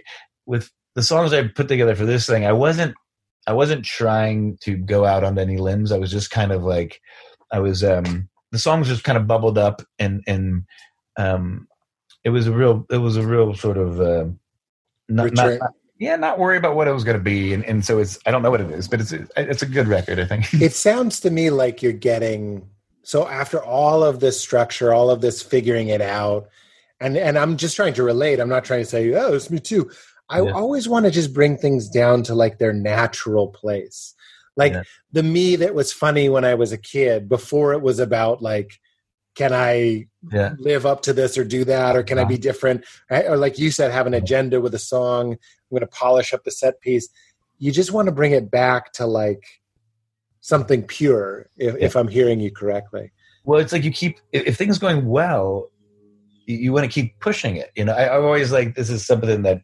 Jamie, you know, Jamie, who's my, my who's managing all this my solo stuff. She was she's a big Robert Redford fan, and he was he always said something like, just he he just uh, success is like not, what I can't remember what it is. Success is not a like don't stop at success. Like that's run that light, you know, just Mm. keep going. That, that's a light that you, you want to run. And I think he might have even been quoting T.S. Eliot or something. Or, but it was, I the national was always, and I've always had this sense of like, the second you think you've arrived, that's the that's when you're dead. If you think you've arrived, and and and, and you have to keep going for it. You have to be more ambitious. You got to like, you have to take on the next challenge. Yeah. And I believe there's something to be gained by having that thing, but I, I was it was too much. I was getting too much, and so, I mean, I guess you could say this solo record is is exactly that. It's a next Mhm. challenge, right? But it was writing the songs. I kind of didn't want any challenge, you know. yeah. I kind of just didn't want to. I didn't want to. But the, but the, the challenge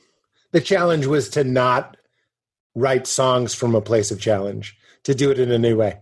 Yeah, yeah, and, and and all I did was just just bring in a bunch of people and and and had the songs kind of like roughly, and then just we all got together, and it was just it was sort of and Booker T Jones was a great presence because I knew he would just kind of bring the the sort of gravitas, and he was producing, and so we everyone was in their best behavior, but also just light, just loose and fun, and it was we just did it in like 16 days or something, and, and it was so it was I was just going to bring myself to it all and i wanted all these people just to bring their self to it everybody knew that it was like in the service of making my song work right Yeah. Yeah. and um but they all brought all their all everything that like all their best stuff to it. So it was it was it all it was my river. No one was trying to change the direction of the river unless i was like i don't know where this river is going to go. Let's all just jump in and, and and we'll see where it goes. So it was it was it was there wasn't any any um conflict you know? Um you know so so so conflict's really good and the national's so full of conflict and it always makes us come up with our best ideas. Um but um this one was just like just everybody's ideas were sort of just like let's throw them all out there. And then and there wasn't there like booker was kind of just kind of deciding which stuff worked well and i was Mm. chiming in. We were just it was just it kind of the water like you're saying the water just kind of went. And the, the music and the, the recording of all the songs did kind of go in the same way that i've been writing. Just kind of like let it just branch out and then here it is. It's it, this three-dimensional spider web looks about you know about like it's something and then let's move on to let's make another one you know and And is it a more, do you think, a more authentic representation of who you are now as a person? Hmm. I hope so. I mean, I hope so. I I, I hope it is. I guess I, I it's a um, Because all that getting out of the way seems like you might be getting at the essence of who you are. Yeah. Uh, You know, I definitely I definitely feel I I, I don't put out a song unless it, it gets a little closer. There's something revealed. There's something that I feel that I've learned from it. You know, I got Yeah. something. I, I can't put a song out that I'm like, oh, it's catchy that people are going to like it. It's going to work on the radio. But by dropping the front dad of the National and saying this is a Matt Berninger record and like trying to Yeah. be even more creative in the flow, maybe something more authentic would show up. Yeah I, I did know i did know that if i was going to do this i couldn't i couldn't phone it in. I couldn't i couldn't suddenly like um i, I had to i had i had to yeah I, I i felt a responsibility to try to um be more direct i think. Um and so um there's a lot of songs that i was writing that was like i wanted to write i, I was listening to so much willie nelson and um he's such a good song craftsman just in terms of just like melodically and, and, and the way his themes do come back. So i was actually there were some songs i was i wanted them to feel like classic songs right? I didn't they didn't need to feel like avant art pieces you know and and and i think with the national we're always trying to push the art envelope you know and, and and or at least look into like does it feel academic enough right? And and um i wasn't thinking any of those things. And I, Mm. I the musicians that everybody I had are brilliant musicians. I think they might have all been using more of the that kind of a mindset when when they were, you know, work, when we were working together. But I was, it was all mostly just about. It wasn't about the academic uh, quality or it was the Or the image. It was, I didn't say image in a bad way.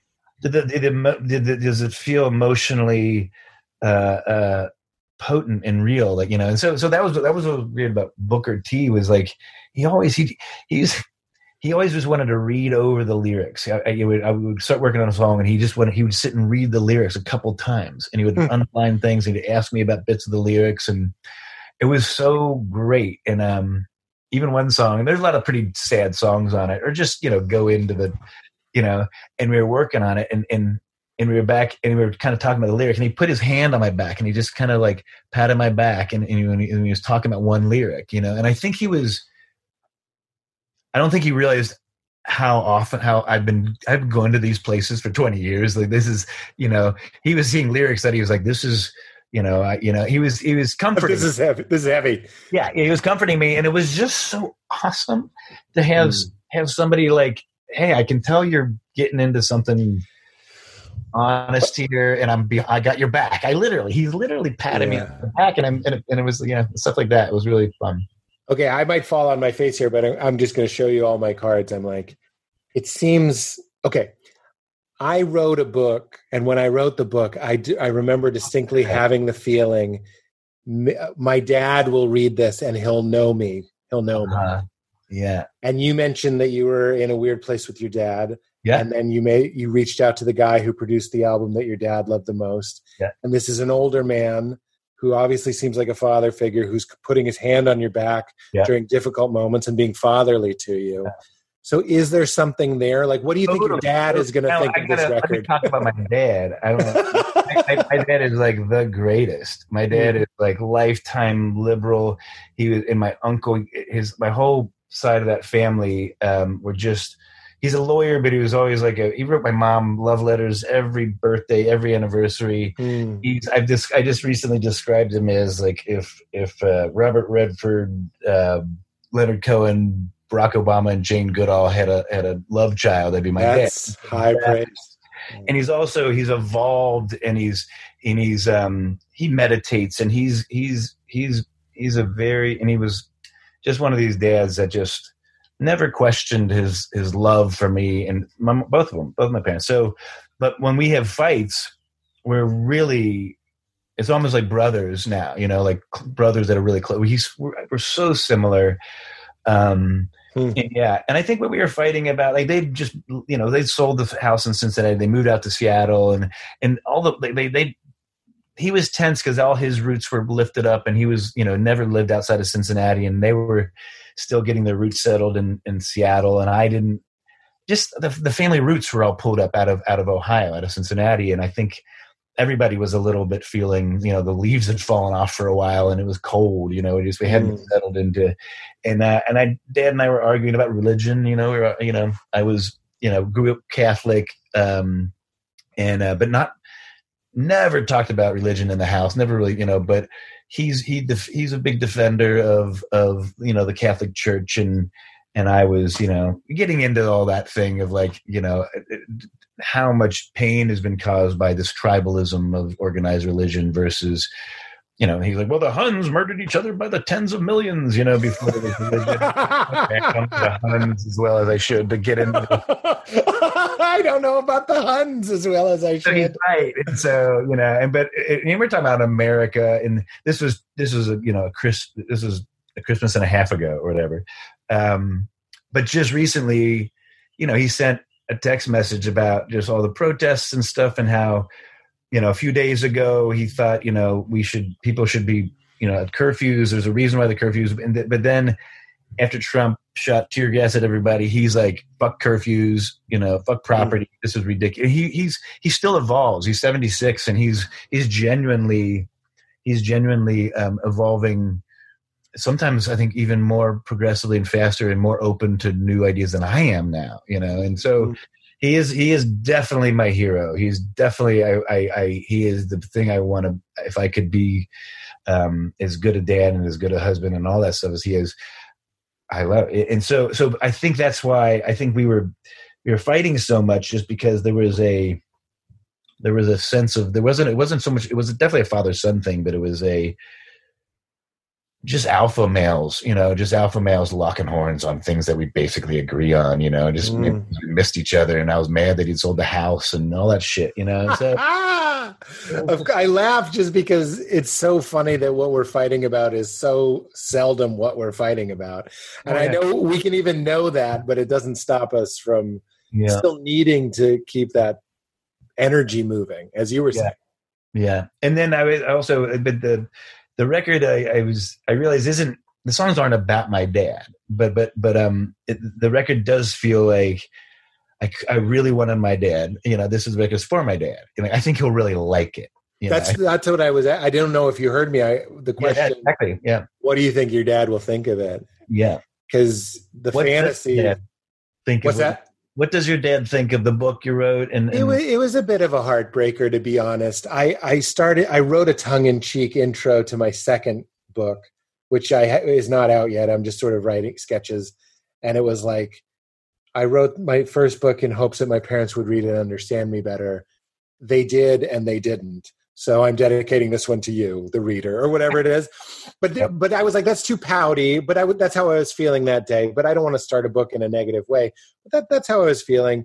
Was there was with my parents, there are moments where they see me and they get me, and it's really beautiful. And my dad will be like really blown away and moved. And then the next time I'll talk to him, he'll make some joke about me being a drug addict or something. Because there's like a story in it about taking mushrooms. And I'm just like, how did we, where did you go? Like, and everybody reversed to roles. You know, that's what it is. That's exactly what it is. It's like for a second you stopped being my dad and you just talked to me, and then you were like, I don't know about that drug stuff. Or there's like there's masturbation stories in it, and now it's it's pretty hurtful to be honest. There'll there'll be references to like, I don't know if you want to go play with your tallywhacker, Peter.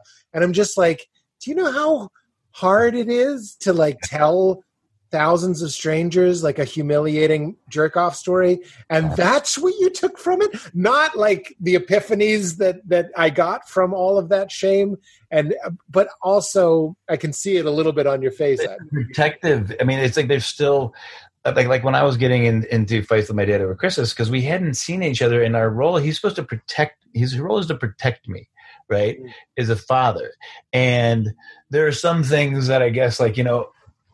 I was like, no. I mean, I, I, I, I I've been, I've been very protected and very, you know, but um, Mm. it, it, they, they, when they, when they when they see you're you're you're out in territory that they're not you don't know Yeah. they they they're, they're most their most immediate thing sometimes often my parents are i won't say my parents are like this but I, but i know people are like this they they they want to they want to say be careful you know watch out whatever you're doing i know you're in because they, the, the, I think they they're worried that they're worried that you're just out in, in pretty dangerous territory emotionally and that they could never do and it's scary so you have, you have to make fun of it a little bit I know? completely agree. And I it, it is Father's Day and I called my dad and I was like I know and I meant it. I was like I know everything you do. You you did you're doing always the best you can and you're always doing it for me. And I believe that. That being said, I think it's pretty fucking weird to have a kid that puts out like a a jerk off memoir. yeah i mean they, there's a lot you're asking them to- I am asking a lot. um yeah i mean but that's why I was like, I wondered. I'm always looking for myself uh, in the people I'm talking to, and I'm like, there's something beautiful and earnest about taking the challenge of like, what would I say? Because one of the problems, and I, I would say this to my dad if he was here, it's not a secret. It can be hard to get his undivided attention. You know what I mean? He, he's a very creative guy. He's a busy guy. And I was like, but a book, just the way that books are, you have to read it a word at a time. It slows down your heart rate. It puts you under a spell. And I was like, maybe I can just grab them and sit them down and go, here's what it was like growing up as a kid. And I Mhm. thought maybe that would lead to a conversation of like, I didn't know you felt that way, or whatever uh-huh. but I think sometimes those conversations get lost in like, you did drugs at Bonnaroo. you know what I mean? Like they, they- I mean well they don't want to talk about i mean they they'd much rather talk about you that know than the other. appropriate you know level of you doing And. I get it. I, I'm not just saying this because I'm a parent now. Like I realize it's so easy to say, like, I don't want my parents to change, right? I, I make peace with who my parents are. And then I keep behaving in a way that begs them to change. And then they didn't. And I get upset. And I'm like, but I thought I made peace with them not changing. Now I'm realizing that it's just like, no, stop me, stop doing behavior that insists that they change Right. or it'll make me unhappy or you're just going to be unhappy. Don't set up Like- expectations for them. Say, oh, I'm gonna, you know, I'm gonna do this, and I, I let's see what their reaction will be to this, and like, yeah, you know, I, I think, yeah, the, we, we we keep we we expect something of somebody. We we want them to to to, to do something, so we, we we put we put bait out there. That's right. And we go to the hardware store for milk as our recovering friends. Uh-huh. Yeah.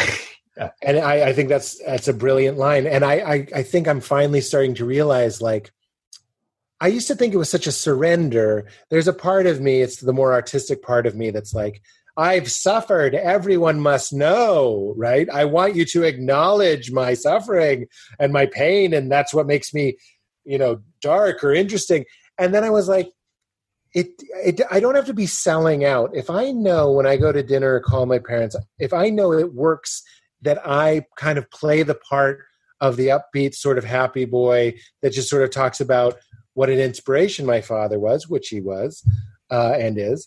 Um, if that works, just do that. But there used to be a big part of me that was like, "Fuck that! They need to love, and they need to love my anus, specifically my shitty anus." And I was like, you know what?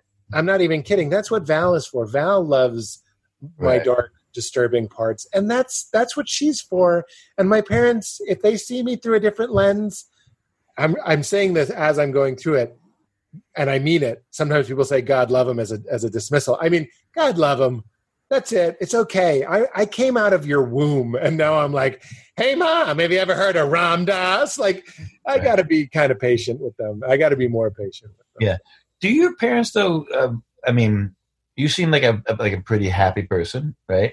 Just I I would- I know, I know, I know. There's all of it. There's all. the- Sometimes it's. No, I, I think that's fair. I think that's fair. And I, I would be surprised if they don't see that, recognize you as being a happy person, and and I guess it's like, um, isn't that just like with, with my with, my with my daughter? It's like oh, there could be so many things, and then there's a moment where I just I could tell like when my daughter's like in a happy place, I'm like, okay, uh, uh, okay, the center, the center is fine. Like I, everything I've done in life is is fine. Look at her; she's happy right over there. She's just happy as could be. That's what we say about Leela too. She Right. fell off the bed; it was on the floor, and then uh, she got back up on the bed. That speaks to her. She's brave and she's strong, and I think that's really great.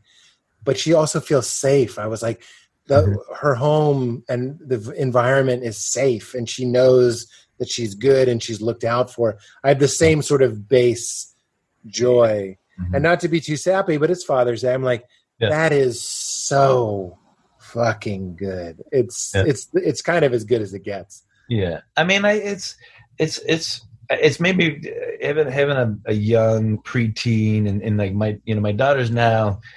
When your kid's a baby, there, there's there's all those things you're getting used to just and then but when you start to see like my daughter now is genuinely um, a unique personality, right? And and and and I can see so many things that that that she's gotten from me, good and bad, learned from me, you know, both good and bad, and, and the same thing with from Carin and all that stuff.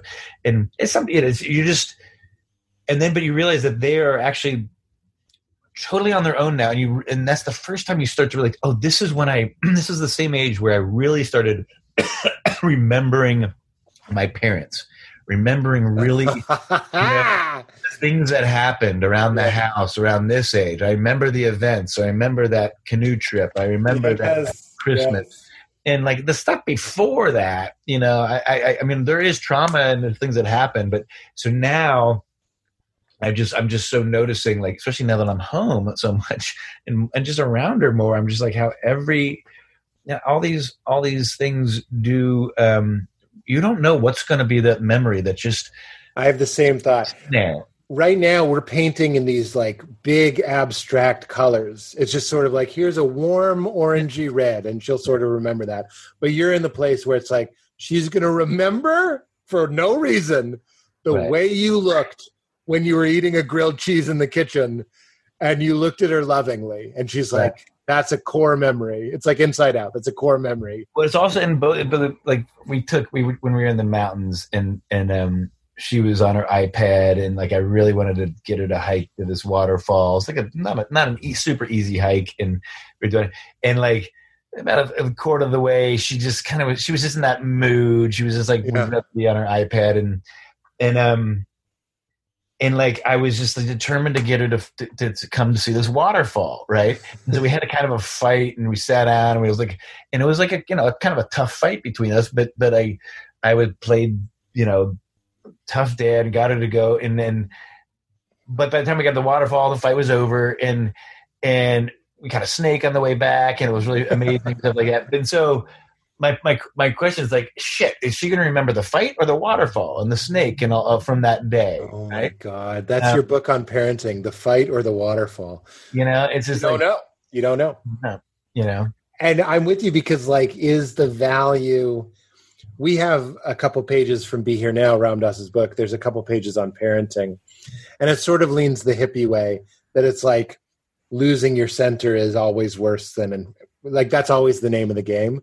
But I'm like, I know I've been talked into waterfalls. You know what I'm saying? yeah, And I know that not only did I learn that like buckling in and going on a hike with my dad and sticking with him leads to a reward is like isn't I mean that isn't that life? I mean these are the questions as dads we sort of have to ask. right.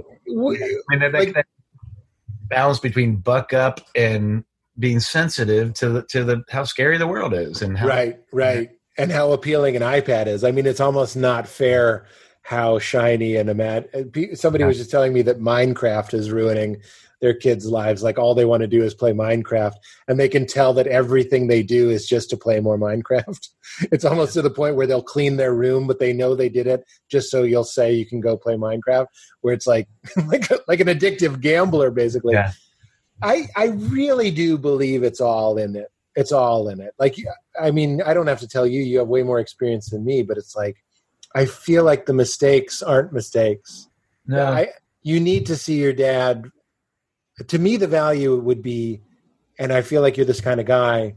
You talk about it and going like, you know, in moments like that, I don't really know what to do. I want to go to the waterfall, but I sure hope you know. Like, we're watching so much Mister Rogers hmm that I'm just so like, if it's mentionable, it's manageable. And if Yeah. you can talk about your vulnerability and uncertainty as a dad or in that moment, I mean, then every part of it becomes Yeah. the, the meal, the, the point. Well, th- there's the other thing I've really noticed is that is like kids when they get to a point where they're starting to like because all that they see kids and other all the behavior that they're seeing all these kids test out like uh, um and kids all want to they just want to test the limits right Yeah. and and um of and so your kids will will we'll say the meanest we'll say the worst things to you. They'll try to find the worst thing because they just want to see what, what and, and and if you don't give them some limits or if you don't I've noticed this like like if if I let Isla just sort of like okay you're I'm not I'm not gonna try to make you be me. I know you like iPads more than waterfalls you know. Uh, uh, you know it, it's uh it, it's they're testing you a little bit and they I think kids feel safe when their they parents do, yeah. Do say this is you need to listen to me. Come with me and do this. I know it's hard but it's worth it and i'm your dad and i know better about some things. And when your kid knows things my dad knows better about some things that's a good feeling. It's I, I feeling. And they- and, they're- completely agree. and they got your back. They want you they- they're going to help you be better. And so i think kids test if their care their parents are even paying attention to them by by you know doing doing things or just acting in negative ways because they just want to see if they their parents are paying attention That's why I think the dad that doesn't care if they're looking at an iPad or going to a waterfall is the dad to avoid. You you want to be the dad that's invested enough. Yeah. I think I think it's a beautiful example and a good story. and there's plenty of times where i'm like just go get it just leave me alone just go get your ipad you know it's, it's like, it, it is fun. But then I will say, like, I have seen her have so much pleasure playing Roblox with her friends and just laughing and TikTok. I've seen, I've, you know, just like I, she watches, you know, videos about uh, guinea pigs and it's just, you know, meaning genuine, like the way you would, you know, about Weird Al or yeah, yeah, yeah, comedy. yeah. You just you just drank it nonstop, and Isn't just- it weird that that's? Isn't it crazy to think that Isla's going to be nostalgic about TikTok? Have you ever considered that when she's our age, she's going to be like, "Man, when I was growing up, it was all about TikTok." Now I sound like, "Oh, I know, I'm the old woman over here pushing TikTok." Everybody, take your VR helmets off. I'm talking, or Right. whatever it's going to be. She's already been shamed at school for still liking TikTok. No Like, way. Yeah, like like six months ago, like like she's like, oh, none of my friends like TikTok anymore, and and like she would kind of felt bad about it because she was super. And then now TikTok was just it, it was It's back. I've had that happen with Twitter. the other night, but um, People have made me feel old for uh, still using Twitter. They're like, it's all Also- Instagram. yeah, all those things are so funny. I just like it is, and but I also do see her getting the same anxiety anxieties from technology um, that I get now, and like I wasn't getting any of those as a kid. I, I, you know, I fished a lot. I stared at the, you know, I just stared at ponds, and so getting here, I really want my daughter to to to find the pleasure of just walking through the woods, you know. Yeah. And, but it takes a long. It, it, you don't really start to understand why that's fun until you're teen, until you're in your teens. But you I remember that. doing it, you know, a little bit. She'll do it. I mean, by being you and Carin's daughter, there's just no way that she's not going to have some of that. Because that, that to me, whether or not you're an artist, that's that artistic spirit, and it, Yeah. and and knowing that feelings are Mr. Rogers mentionable and manageable and shareable. You're going to want to go on a walk. It's just going to happen. It's going to Yeah. Uh-huh. happen. You. It's funny. We we were texting and you were like, "I'm in Utah and I have questions about God," and then I was like, "Oh, I want to hear your questions, but let's let everybody hear them. Let's just do it on a podcast." Oh. No, I- I, was. I was like thinking. I was like, I'm going to talk to Pete. Uh, should, I should think about it, but you can never really prepare prepare for a talk. You just it just. Uh, But also, I, I don't want you to feel on the spot. But I was like, I wondered if you. And by the way, I, am not even here to answer the question. I'm just, I love the well, question. no, I know you. It's always fun to talk to you about about identity and spirituality and all that stuff. But, but um, we were kind of talking about it when you talk about when we were talking about all the the time and and, and the, the the connection that there's, there's the spider web and like your Yeah. your your moments. Your, like I was the things the, the things the moments you're putting into your books or into your your your sets. These little you're making a something funny out of a out of a memory and and but so I just all that that I, uh, identity of uh, those fragments those moments that are just like that stick with you and like the things that come back to you and you can go into it you can you can go into the past right you can you can sit and you can follow a thought and you can take yourself back to something and you can follow around you can if you you can follow yourself it's, it won't be exactly as it happened but you can but you will, you'll feel it too. That's what's crazy. I, I if I if I sit long enough, I'm walking down the railroad tracks in Indiana with my cousins. You know, if I think long enough, I remember that that you know thing I caught in the creek or that snake that one time. I think I, I can go right back to all so many of them. And the more you go into them, they start to all appear. They, they kind of not all of them, but many of your the things that um you notice like why you are the way you are start to kind of pop up in your head in, in a funny way Yeah. and so i've i have definitely started to think i mean i'm getting older and stuff and you start to sense of like well uh and then talking about my dad and then talking about your daughter you just start to see the fluidity hmm of identity right you see this this thing that's that's that's kind of going both ways in time right hmm my daughter i'm taking she's I'm, I'm taking her back in time, right? By teaching her all the things that my dad taught me, you know, and, and, Mm. and his dream, you know, and then she's learning all these things, and I know that everything I've given her, will she'll be taking with her past me, but I'm still Yeah. like, like all that stuff. That's It's, so. gen- it's genetic time travel. Well, it's just it's just like this. It's like that that three dimensional spider web that that influence and experience and all the things that happen to your life. You expand out this way, but also you can kind of go back. You can, Totally. you can go back into it yourself. This is this is the movie Arrival. Have you seen Arrival? um, I have seen that. You're right. Where it's it's like it's like would you all those things that would happen? Like would you choose the the process and the journey? it's and it's also how like the past is happening in the future and the future in the past and i was thinking about that i i believe i was on psychedelics um and i was thinking but it was after and i was like val it seems to me that if let's just use the idea of God, even though we all know it's incomplete. If all of time and reality is just like one big mass, and it's all already happened, like everything, it's like they would say in the Bible, it's the Alpha and the Omega. It's already done. It's like a life is is God. Again, we're noting that that's an incomplete metaphor.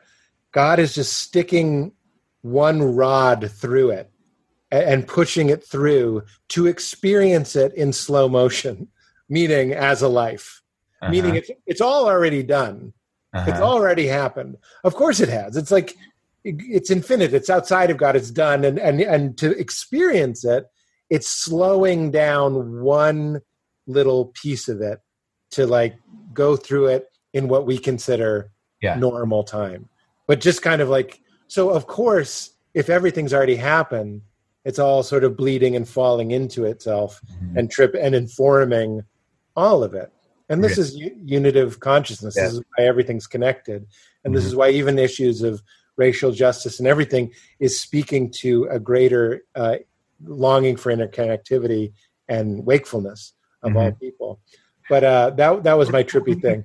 when people say you do believe in God, like what, what is what is what is? I mean, obviously the answer is such a because I do. I, I believe in God, but it's but uh, and like they ask like, but I don't believe in an entity, and I don't. I believe in this.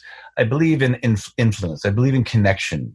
I believe in our connection to each other. I believe in our connection to each other over time, and all this stuff, and and even even the connection to the to to nature, to to like the Big Bang and the stars, Meaning and, all of it. Right. Yeah. Right, all of it. It's all you, you so, and then, but it, it is. But I think the God is is the God. The God is the is the is the paying attention. The God is the sort of noticing. The God is the noticing and and and, and making a, a- an effort.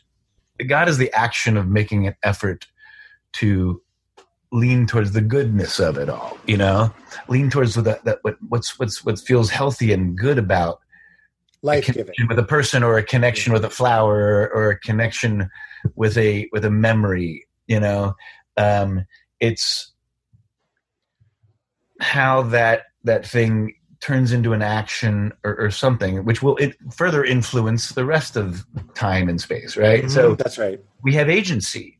We're not just in the middle of this like chaos that's just happening. We do have agency. I do believe in like the butterfly effect of an individual and um, every every choice we make has a resonant um effect and a powerful resonant effect you know and, Mhm. and I, I I've, I've yeah. So so I, I think that god is sort of the, the is the awareness that you're you you're you actually have an influence over all this and it can be a good one you know? And, and that you're at home here. Like a, a feeling of being at home or you know i've heard it said like Yeah, you- you atone yourself to the universe and atone is at one mint at atonement at one mint so you Yeah. wake up to your interconnectivity with everything. But you said something really great which i love which is that god is the paying attention so it's actually a jesus quote where he says you should wait for god or he says the kingdom of god you should wait for God. This is going to trip you out if you haven't heard it because I love it. You should wait for God like you're at home waiting for someone to break in. Like you're you're at home waiting for a burglar to break into your house. And what does that mean? Uh, I was in the moment for a moment. That's an EL VY lyric. I love that lyric, and I love the idea. And I have it all the time because I go, "Oh, I was just." It snaps me back, me back into the moment. When you're waiting for a burglar to break in, nothing is you miss nothing mary oliver has a great poem about seeing bear tracks and how when she saw bear tracks in the woods how she became so afraid and how the poem i'm summarizing it poorly but she's like there have been a lot of stories about seeing bear tracks and the fear and she and she writes what people leave out is how you hear everything. You notice the birds. You can remember the color of every flower sort of like your train tracks and indiana memories. Uh, yeah. everything snaps into focus. And Uh-huh. that absolutely presence is the presence the presence of god. That is you becoming the eyes of god when you're locked when you can drop anchor into the moment. So i Mhm. completely agree. When we bring in the issues of virtue and the better are better angels and all that stuff. I'm not I'm not I can't pretend to be an expert or even know anything about that, but I do know. So I was I was suffering a little bit because my dad texted me about coming to visit, and I started really panicking that my dad is sort of um, he, he's he's big into his liberty, and and he doesn't really think COVID is as big of a deal as maybe I do. And I started getting really afraid that child Pete was going to have to tell my father, uh, "We don't want you coming right now because our friends aren't even visiting." He was going to get mad at me, so I started really spiraling. So to get into the moment and to look at reality as if a burglar is going to break in, what Eckhart Tolle would say is, when you are present, there is no time, and when there's no time, there's no suffering. And I just kept repeating that to myself, and it's completely true. He would say that a fear, in my case, my fear of my dad being mad at me, mm-hmm. is my imagining something that might happen. Right. It's and it's not happening. And right. I brought my and I happened to be in a beautiful place when I was having this anxiety. And I looked at a tree and I felt at home in the universe. And that to me is so much more the point than having the answers or knowing what happens after I die. I was not letting my worst angels or my devils mm-hmm. steal me from the rapture of even just talking to my friend right now. That's the thief. That's the devil. Yeah. That's and that leads to fear. All well, of these strands of of what if and this and and unresolved psychological issues of, of father issues and child self issues lead to fear lead to bad choices lead to ugliness lead to tribalism lead to us and them and and and power hungry and greed and all of this nastiness.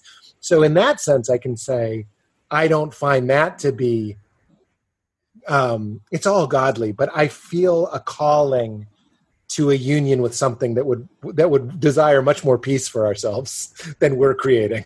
I always I always found like fear is is is the opposite of of of of love. Fear, you know, it, it's mm-hmm. like fear is fear is the opposite of God or, or whatever is in in um I've always found so so the fact that religions that are about the study of God they they I, I, think the sources of so many, like you know, whether the Jesus talk, what he was talking about, you know, all so many great things. But then, and then, but then everybody's like, "Oh, I like that. I'm one of those." And you talk about the tribalism, and then every religion, though, then the rest of it's all it's an architecture of fear. I completely, I completely thing. agree. Isn't it architecture of fear? And, and, it's like it's it's it's it becomes a a a house of the opposite of what the the seed was supposed to be. You talk about, you know, look at our country. It's supposed to be this. It it's in its paper. It defines itself as the exact opposite as what it is representing uh, representing itself as what it is now. Right? It's such a and aren't there sort of notes of what we were talking about creatively? Like we do this creative act to become free and then it ends up trapping it. Like yeah. things given enough time sometimes start eating themselves. I think your father, as a Catholic, might enjoy Richard Rohr. I've probably told you about Richard Rohr before. R O H R. Um, wonderful, yeah, yeah. wonderful, wonderful teacher. I, I, think my dad's read read far more of the same books that you have than I have. Like like he's and like he doesn't talk too much about it. But yeah, go ahead. Oh, interesting. What I think is strange, not to put down maybe other teachers, is I think you would love Richard Rohr. Yeah. But what he says is he talks about faith. We've made faith to mean certainty. And he's like, actually, the opposite of faith isn't doubt. The opposite of faith is anxiety. And he's like, I, so faith is supposed to be a, a certain level of comfortability in not knowing. Right. And to, and exactly what you were just saying, somehow yeah. we've turned it into the opposite. It's, it's being completely certain that this is how it is and this is what's going to happen and this is what it's all about and i have faith that that is how it is instead of being like i'm okay not knowing what it is because i can trust going back to the river metaphor, that I am in a river and all I have to do is let go and flow with it and trust that something loving and, and good uh, uh, is is sort of holding you. That that is faith. So he says you can measure a person's faith by the degree of fear, which I was like, that is yeah. so fucking good. That's the thing. The more the more fear, the less faith. And don't, uh, but we but we've taken faith to be like I said that to my um, sister in law and she thought I meant that faith was a security blanket, which again, I understand what she means. Like we're, we hold on to it. We believe unbelievable things. We pretend we believe things that we don't so that we won't be afraid but he's actually saying so much more about a yielding and a non-resisting and a forgiving the universe and trusting something that you can't know or understand or even identify. God is no thing. It's not nothing. It's no thing. It's not an object. It's not something that you can quantify or measure or hold or imagine even but you can experience you can surrender into and you can flow with. And that's where the anxiety goes away. Because when what did i say? When i was having anxiety i said be present. If i'm present there's no time. If there's no time there's no suffering. That's where i find what for for brevity's sake i'll call god. And that's where faith was for me. It, it wasn't it wasn't a thought. Faith isn't an intellectual concept. Yeah. It's, it's something that we it's an experiential concept. And, well, and you know you're there. Richard says this great thing about meditation. He's like, you know, you're meditating well when you don't want to leave. If you're if you're meditating and you're doing it because you ought to, you might not be getting there. But when you get into that ooey gooey uh, butter cake kind of place, you're just like, oh, this is this is that's where I get reaffirmed that when I'm quiet enough, the thing that seems to be at play feels good to me. It feels natural, like a spring. It doesn't feel vindictive like an evil president or even like a, a, a pastor that's going to shout at me that I'm going to go to hell for jerking it. Yeah. Well, well, faith. It sounds like like sort of people started confusing faith with like loyalty to the cause. You know. That's right. That's and, right. And, and and this like and it's no. Do you, do you believe? Do you, do you do you swear you still believe? you like do you have faith? Are you loyal to this craziness? You know. It's like.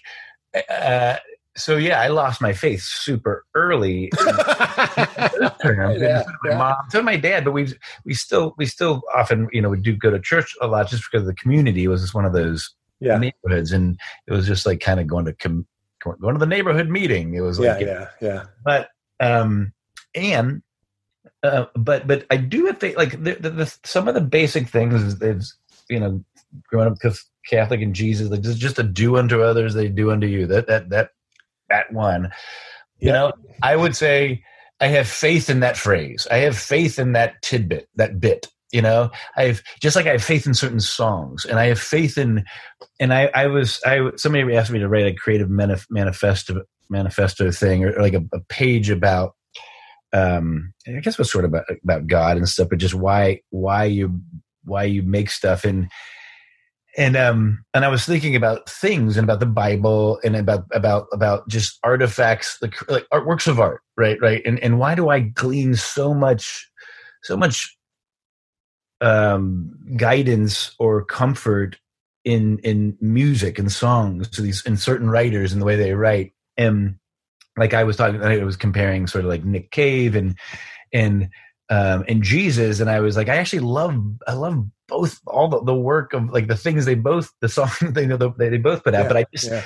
Nick Cave's just put out more, uh, just more films and, and books and types of things I like, right? Yeah, yeah. yeah. And so I, I, think of Jesus and Nick Cave on a on a very similar level to me personally, and, it, and I'm not diminishing Jesus, right? Yeah, yeah. In any way, I like, and so um, I, I guess it, it's it's it's and I even talking about artifacts and stuff. And there was a I recorded a song that was in there. The couch where Kurt Cobain sang "Something in the Way" was in the garage, and and I remember um, being so thrilled about that because I remember reading the story about how he sang that leaning on his back and on, on just on, in the control room, and there was the couch that he sang it on. Wow. And, and the idea of like making that album Nevermind before they were huge and that was the last song on the record and they must have known at this point like they had smells like teen spirit they had these songs they knew they had this i don't know if they knew it was going to change the world or was those songs were going to make so many people feel less alone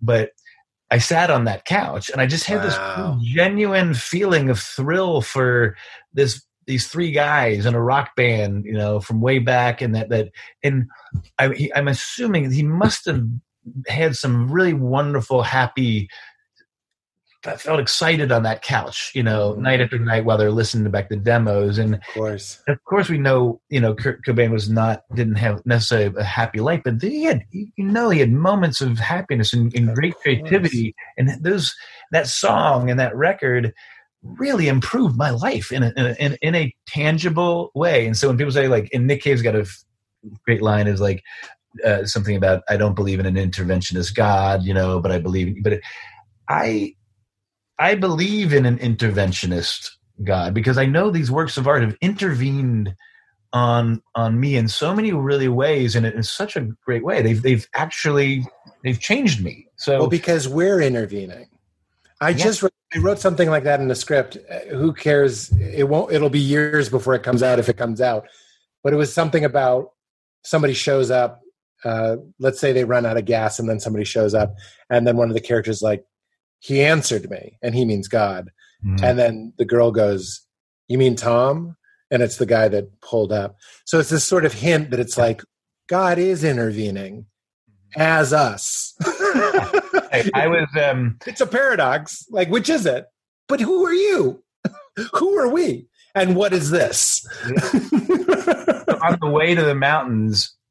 Long story short, it was tried to take our electric car because we just got a small electric car, traded our, our gas car in, thinking that we could.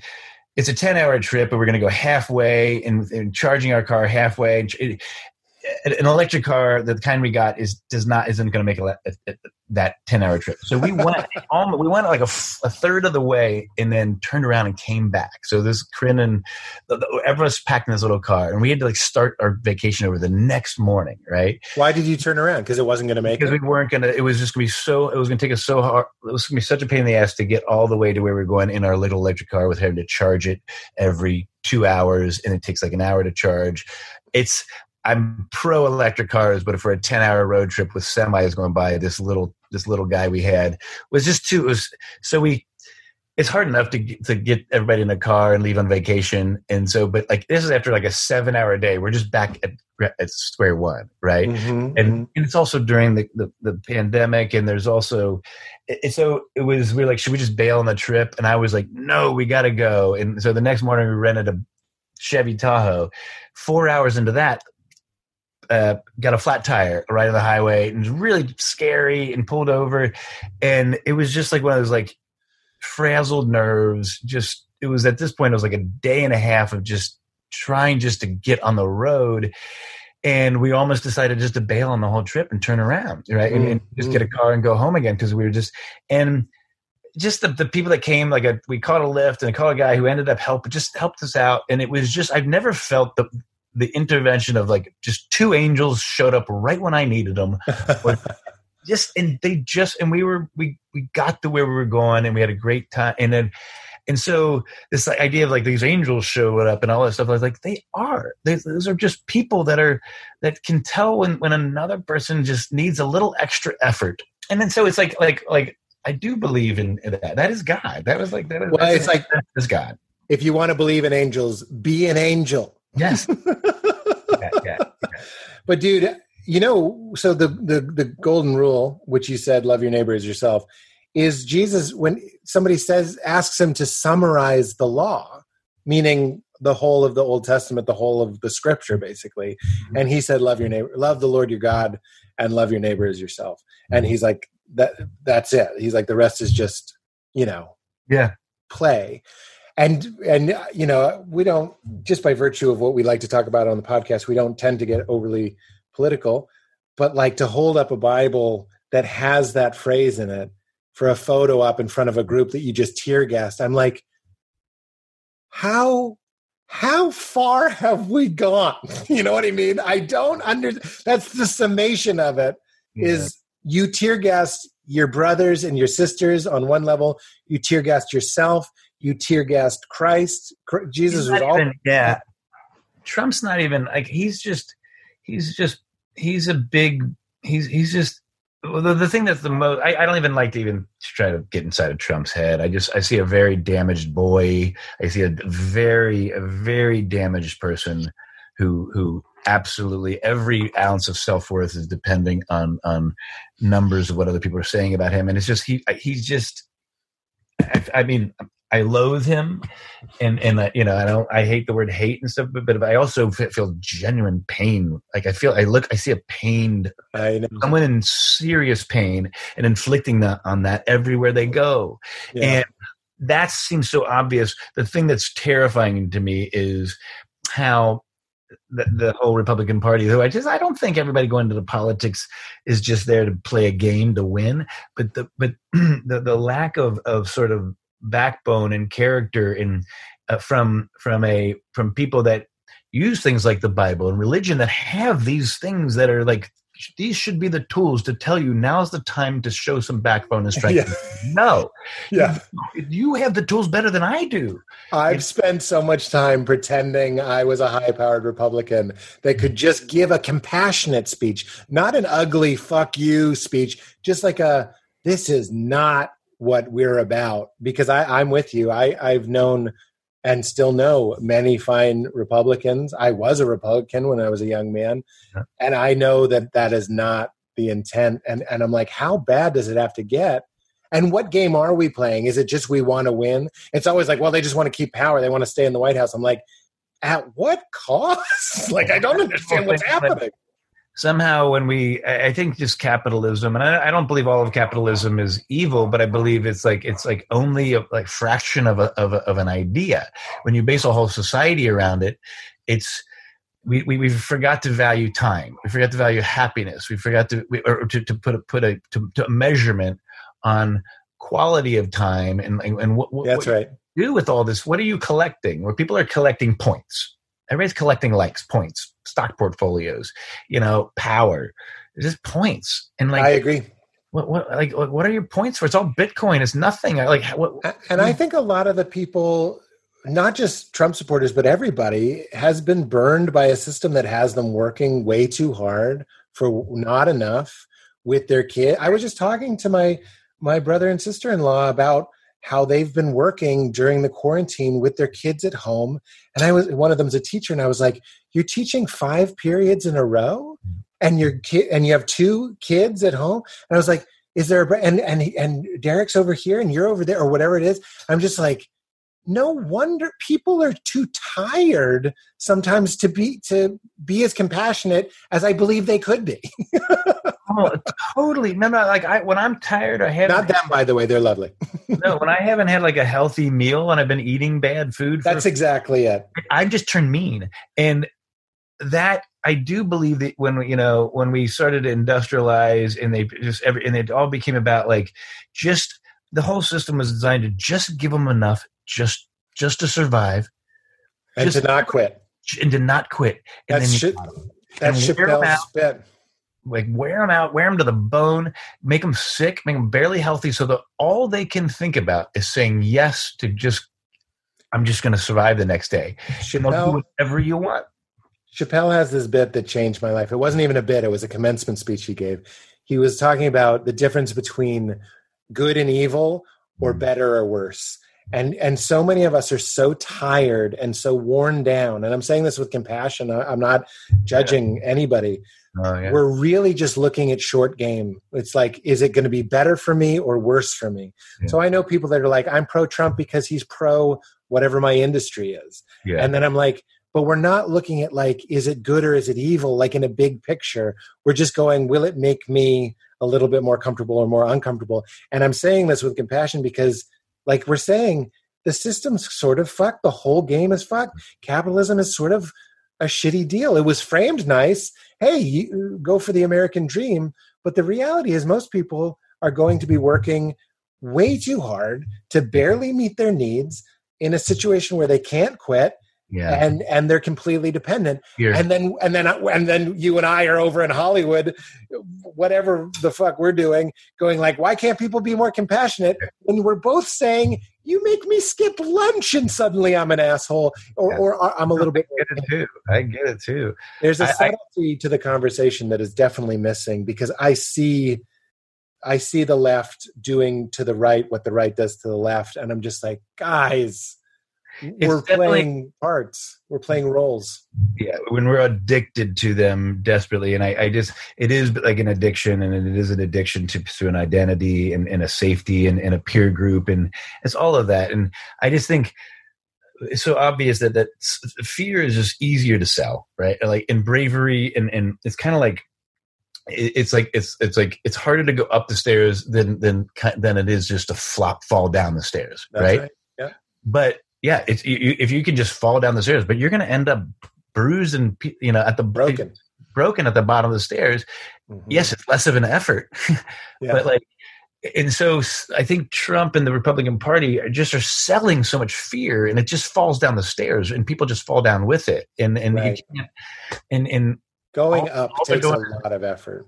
Yeah, all they're doing is like, and, and then they, and then the one percent or the Republicans and the Trumps and to go look at you at the bottom of the stairs, and they're up on the shining light and say, "Come on up," you know, right. and and and but then they're like, "Be careful," and all this fear, and just it's just they just they want to keep them down there because that's when they've got them right. They just, I mean, it's a it's crowd control. Yeah, capitalism and all that stuff. So I just like, well, so what do you do? And like, uh, you know, uh, you know, all the, but I do think what's happening now and people really trying to figure out like, you know, the, the, the abolishing of police and stuff like that. I actually believe that you have to kind of rethink it from the seed level. I agree. Entirely. And like, if we're trying to, like this house is rotten to the core. The termites are in the bones of this of the of America. The racism, the sexism, the white supremacy, the patriarchy all of it is in the bones of this house and it's like it's it's it's um we keep trying to paint over it you know yep. and it's and it's and i do believe now it's like it's it's people that's been my, the woods the woods rotten that's been my favorite thing is to watch uh some some they were white i think that's important talk about like just tell tell me what to do. Tell me what to do. I I, I don't want to just protest and, and argue. I want actual steps. And I was like, if they're actually the right steps, you're not going to like them. You know what I mean? Like uh-huh. if they don't make us very uncomfortable, they're probably not the steps. you know what I mean? You're just like, can we have a a, a rally or a, or another holiday? I'm like, I don't think that's what's being asked right now. I think we're all going to have to maybe uh, make a sacrifice. So play worse for a long term good yeah. as as opposed to and a lot of to make my life incrementally better yeah. for a long term bad. Yeah, it does feel like white people generally people are are, are listening more attentively than ever and, and, and, and, paying attention and like the whole I, I mean I've always thought of myself as is is you know progressive anti-racist and all this stuff but just I, I do really feel enlightened by just the, the, continuing conversation of just you know what what this country is and and what, what and, and, what Trump is. And I don't think Trump's an anomaly. I do think Trump is a representation of the soul of this country in many ways. It, he is a true representation of a major a major um, you know ingredient in, in, in, mm-hmm. one of the major pillars of, of, of this country. Trump does embody it. Vanity, ego, anger, uh, fear of the of the, the guy next door, everybody, and that's what the puritanicals. That's what this country is based on. We're all mm-hmm. escaping. It's also based on massacring Native Americans. You can't get away from. It's in our collective unconscious that no matter what you tell Isla or what I tell Leela, she's going to learn that the country was built on the idea of might taking something with blood and because we have iPhones and IMAX movies and uh, microwave popcorn, we're like, well, it, it, was worth it. Look at the results. That's sort of like the seeds of capitalism. It's like go yeah. out and slaughter, and if you win, it's all it's all fair. But right. that's what makes Trump so uncomfortable. I think you're absolutely right. We can't we can't be caught going, who's this guy? I'm like, he's a part of us. He's a part of our identity. And like a doctor would say, you need to diagnose the problem before you can work on it. You need to pinpoint where yeah. the tension is before you can remedy it. So, in that way, it's good that we're having a pretty hard mirror held up to a part of us that we that we were ignoring but yeah. that a lot of us were benefiting from you could be as liberal as you want yeah. but like what what was your shopping what were the ethics of your shopping or your investing what were right. you doing for the marginalized what were you doing whatever it might be and by the way I'm as guilty as anybody. I'm not Right. here to say I'm I, I'm anywhere near perfect. But I mean, I hope that we go. That is us. Let's own our shadow. Let's own our demons, and and Yeah. let's let's let's take it as a diagnosis, not a death Yeah. sentence. 'Cause I, I, I do believe I do believe that that there there are some ideas in in in, in the American Constitution and the democracy and all those things that were distilled and put down together and and and, and there is a thing that it, that is if we can can do it it is it is a, it is a good thing like with the idea that was written you know it's it's still being evolved and being argued over what it was meant and everything. But i do have a genuine belief in in um in this idea of of of, of america and, and what what what it could be Well, that's that's totally your dad. It's because Yeah. you have a dad that continues to grow. yeah the, the the fact that there are founding fathers is no mistake. Like there's it's it's how is our country parenting us? But there's a great George Carlin bit where he's like the country's been fucked for a long time because they were like it's the pursuit of happiness unless you're a slave or a woman or you know what I mean. I only say that not to be pessimistic. I say that to be like the idea of America is still coming into fruition. It it Okay. requires evolving. Yeah. And it did even there's no we need to go back to the glory of the founding fathers. You you want uh, George Washington's teeth were slave teeth. You know what I'm saying? I, that's something I read. I think that's true. Yeah. In this post-factual age, I I, Right. I'll, I welcome the tweets if that's wrong. Um, but there, we can't keep going like we need to go back to the purity. Of, it was never pure no just like we're saying if you want to believe in angels be an angel if you want to be an american make america like Right. we need to make those values, those virtues Yeah, I mean, it does. It does seem so bad, and Trump is so gross. And I mean, George W. Bush seems so bad, but I do remember, like, I was when I was a freshman in college, um, or sophomore. There was a Klan rally. There was a Klan, a Ku Klux Klan parade that went down the main street in Oxford, Ohio, where where I went two years, and um, and you know, it was early '90s or whatever, and just like I know these are things, that, but but I do think the '90s were like, in, in, in like, the, like there were things were way worse for Mm. for for for gay like like over my period of time, things have gotten so much fucking better, Yeah. um, in so many ways. Okay, and and and but I I just feel like Trump and the Republic. This is this last last gasp of of of fear, and they're and they you know there's some cynical end game of that with the planet and everything. It's not going to be enough for everybody, and there there's some of them that are just like okay, fuck it, we just have to make sure we shore up ours, right? Mm. But it seems so transparent, and I don't think it's going to work. I mean, it's going to work for some people, but I, I just do feel like a, an actual global sort of um,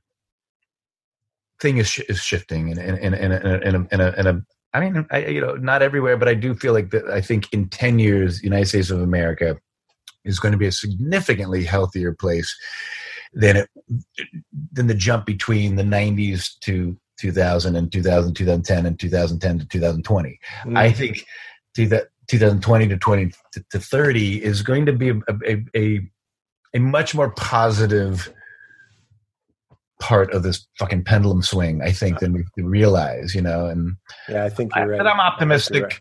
I'm Yeah. optimistic and, and why not be? But you you do see that in nature. You see ebbs and flows. He, my friend the Gungors uh, have a great song where they point out that even in our breathing, it's out and in, it's out and in. Everything is a give and a take. And I, I've said in the past, I don't know if it's true. I still hope it's true that that is sort of the genius of having two parties that sort of fight against each other. Because even the human mind sort of is these two instincts the animal and the higher brain that are fighting against each other. Yeah. and we all we all employ the i'm not saying one side's the animal and one side's the higher brain. We both use both. So to have two parties kind of that's where you get the charge the positive and the negative. Hmm. Um, because I, I don't i don't think i don't know. It's hard to say. I'm, I'm just saying i'm hopeful that you're right I actually also I think that the, the the boldness and the bravery of the generations behind ours um, is really inspiring. Like I do think that the, the boomers in my generation just stuck our head in the sand on almost everything, you know, and a lot of things, the environment, racism, sexism, everything. Have just kind of, and I don't think the the the, the younger generations are doing that. I I, I think they're. i agree they're you know what i think it's because again, George Carlin, great bit. He says uh, we're way too fat and happy to do anything. Uh, so we've been sort of over iPadded and over Postmated or over Grubhubbed to, uh, and those are nice things um, to care. So it's sort of like WALL-E, where the big uh, the big bodied people in the robotic chairs watching screens. And, so that's sort of the nightmare, right? But I think the generation like Isla and Leela, and I'm not just by the way, let's us, you and I, in this generation be fucking better. I'm with you. Yeah, yeah. But the generations that grow up with that stuff, that's where you get the millennials that are like renouncing technology. That's where you get the millennials that are like cooking and doing more grassroots stuff. Look at the protests. Look at the look at Yeah. the distinction that they make. Whereas technology and all these comforts were sort of a savior to you and I, they were a foregone conclusion to this generation. And then I think it's easier to wake up from the spell and the addictive um, trap that they create and Yeah. hopefully bring it back to something more fundamental and actually progressive. And again, I'm not just saying you guys do it, but I am hopeful that they're going to be better than we were. No, yeah, I, I think we have to be in there with we hit. We can't. We can't just cheer them on. We have to, well, you know, Yeah. uh, we, you know. Here we, we left you this mess. Well, look at you guys. go, go team. go. Yeah, go. Um, you know, you got to get. We got to clean up too. So For sure. it's all yeah. I, I feel I'm. I but this whole thing. I've I've I feel I feel more connected um, to it all, and and and and in some ways more more positive um, Yeah. than in a long time. You know. I'm happy to hear that, man. I'm really enjoying this. Did you enjoy talking? I hope you I did. had, I missed you so much. I miss I- I miss Leela. I, I haven't seen Leela since uh, she's two. She's almost two. I know. Yeah, yeah. I just to give you some love. It's like we you're the perfect friends for us because I, I've realized now that I'm, I'm 41 and I'm like it's a real value for me, especially in the fields that we're all in, to like have friends that it's like we might not see you for six months, but when we hang out, yeah, yeah, it's just everybody's cool and we're back and I love it and we're so glad we know you guys. yeah. Um, Likewise. let's let's let's I, I don't know if i asked you this the last time you did it but we've been asking for years now because we tend to get a little heavy can you think of a time in your life you laughed really really really really really hard maybe someone fell maybe someone farted Yeah, I, I, I, I weird. I was thinking about that the other night. I mean, I think I laughed harder. Uh, oh, my my uncle Jack, my dad's older brother, had a farm. It started out as a tobacco farm, which I worked on. Then he turned it into a Christmas tree farm, and and he had th- three boys and two girls. And I I was like right in the middle age. I was I was it was three older boys, then two girls. I was the same age as the oldest girl, and so my sister and I and my brother Tom was always younger, but we would go out there.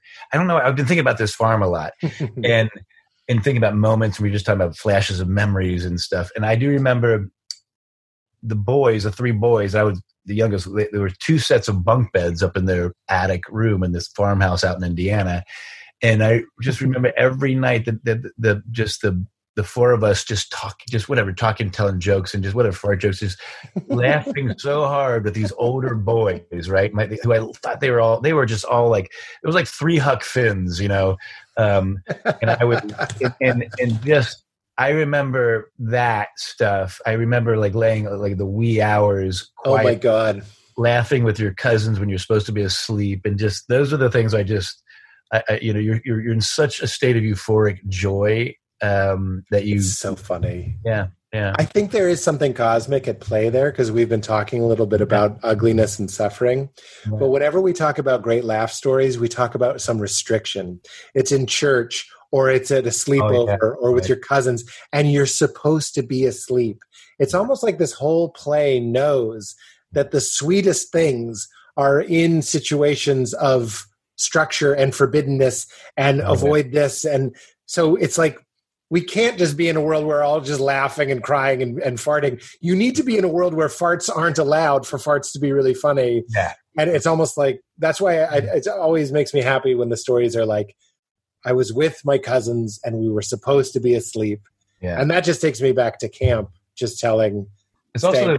telling jokes. Best thing is when everybody starts laughing, and then nobody remembers. Like I remember one time watching Pink Panther with my with my mom and dad and my si- sister, um, and I think it was Pink Panther Returns, and, and when Peter Sellers does the parallel bars and flies over and goes down the stairwell, just just a big giant silly you know Buster Keaton gag, and Mhm. it triggered my dad to laugh in a way, and that just triggered everyone to start laughing. And there was you know we had to stop. It was a VHS. I can't remember. We watched it on TV. No, we must have been watching on TV. There was no such thing at the time, but like we couldn't watch the rest of the movie because it it, it was this Oh, hey, one of those things. I mean, you're just like it just happiness and joy just kind of takes over like a like a euphoria. Like everybody's on this drug, you know.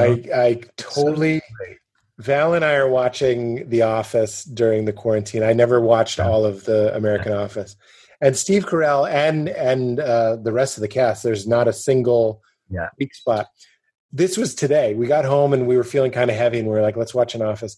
And there's this moment where Dwight lies that he's going to the dentist, and but he's really meeting with the boss of the company to try and steal Michael's job. That's all you need to know Uh, then the boss of the company calls Michael and says, I was just talking with Dwight and he thinks he can do your job better than you. And Mike and so Steve Carell goes, What? And then he pauses and he goes, You were at the dentist? and the we I, I when I laugh that hard, I have to like hold Valerie almost too tight. Like I uh-huh. want to like like let my laughter out in a bear hug because I uh-huh. just can't. And then Michael Scott asks him the name of his dentist because he knows he's lying, and he says Crentist. it's just it's just so good. It doesn't it doesn't get better than a bunch of geniuses writing for a bunch of geniuses. It's unbelievable. it, it is so funny. I think I know some people who are doing, who like trying to. I'm. I like if there's something big and, and it's I do like losing it. I like falling off the couch. You Me know? too. I like just embracing it and just like and and because some people want to stay in control. No, It's like if I'm gonna have a mar- martini, I want to have two, right? that's me too. you know, I and if I'm gonna laugh, I'm gonna pi- I'm gonna grab Val and like we're gonna scream laugh. if it's a good one, it's like I'm going all the way. I just I'm so happy about that joke. You just gotta embrace it. Yeah, I, yeah, I, yeah. It's it's it's no fun watching a comedy with somebody who who wants to like, oh, I'm you're not going to get me to laugh. You know, it's like, well, what? who needs it? Yeah, yeah. Who needs it? And it's something inside of you, like we were Uh-huh. saying, pain. Joy also wants an excuse to come out. Like if the joke is funny and something inside of me needs expression and I just wanted to land there and, and the show gave me the the reason. rock shows too. When you say you come to like people, I, I get out there and I see so many people just weeping during our shows, right? yeah, yeah. I will too. Yeah. I'll be in a song and I and I, I I'll sometimes turn around because I'm just like it's just wells up and it's not sadness, hmm not like you, it's not a it's not, it's not a negative thing. It's it's it's it's just a it's an intensity. It's an intensity of everything. It's a release. It builds up, you know, and it's and it's I do think crying and and and s- even sobbing and stuff like but but are are just so so really really uh, important physiologically. I agree. And um, I think people come to, come to metal shows or rock shows, and it's a place where everybody can scream. Ah, it's, it's a version of just expression crying, it- you That's know. right. And quite literally at our shows, it's like sobbing tears, and I know how good that feels. That's right. I know how that good that feels to the people out there, and I can't wait to get right in their face and like just like get to to see, you know, and it's Yeah. feels good. Absolutely. One of the best things I've learned about parenting, which is, I think is kind of a modern thing, is that Leela will be crying and Val will say, I think she just needed a release. So instead of comforting her, we're just like, I know, it's sad. Instead of like, shh, shh, shh, shh, shh, shh, shh, shh. and then I'm like, motherfucker, I need a release. When I was living with my parents, and again, they they were lovely in their ways, but I needed, I had some stress. That's when I was going to punk shows and moshing. Do you think I just like loud music? I was loud music. I needed some. I needed a mirror. I needed help. You're in a room where everybody's just going ah, just it-.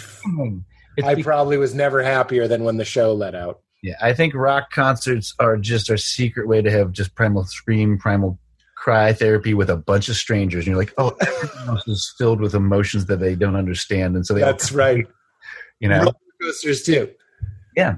like it's not that scary, but go ahead and scream because it feels so good. And this is one of the few places we have where it's socially acceptable to just be like, sports games are the same uh, thing. yeah, yeah, It's like you get to go with your dad, and you both get to sh- express all your anger at the opposing team. that's right. You know, or about the the fans of the opposing team, not each other. Right. It gives you a vessel where to put all your. You go to you go to a something with your wife, and you both attend tend show like there's you're probably, you're thinking about the person next to you or your day. You're thinking about things that you don't want to address, but you're getting to it at a rock show, and you That's don't have right. to fucking talk about it afterwards. You know. That's right. That's right. And I think that's probably true of, of politics as well, but we don't have to circle back to that topic. I think people are looking for relief and uh Just and community, just connection that other people feel similar. that's right. You know. This was great, Maddie. I, I love you, man. I I'm, love you so much, man, and uh, yeah, Thank- you. I'm really I'm happy. glad we you go, go ahead. ahead. I was just gonna say I'm happy we did this. I'm happy to see you, and I I, I have faith that we'll uh, faith. There we go. That we'll be hanging in person soon. Yeah, I embrace all the doubt, um, whether we will or not, and There that's you go. that is faith. No, no, I, yeah, I can't wait to see you guys. I can't wait to see you guys. Like as soon, as, yeah. I mean, if we have a backyard with a trampoline, and it's and it's and it's easy to stay distance. If you want to bounce on the trampoline anytime, you and Val and I'm sure Lee would lo- would love it, and she would love seeing Isla. I know that she's older, but she just loves kids. yeah, So maybe we'll figure out a way to do that Isla's really good with little kids too, so it'll be fun. when we're feeling uh, super strong in our quarantine. Uh, we'll we'll talk about it. We'll text. I agree. Yeah, Okay, Pete, love- say Love hi you, to. Val, baby. you say keep it crispy? It's how we end. Please tell Carin we said hello and Isla too. Pete, keep it crispy. You keep it crispy. Thank I- you, Maddie. Yeah, I uh, thank you, Pete. I What, were- what were you going to say? Sorry. No, I'm always. I'm never sure if the keep it crispy is supposed to be a uh, special, like a like give it a sexy thing. But Oh, I, th- I think you did it perfectly. okay. I feel like I blow it on that at the very end. But no, it was what people wanted. It was the swagger that we know that you can do. good. Love you, Pete. Love you too, buddy. We'll talk soon. Talk to you later. Bye bye.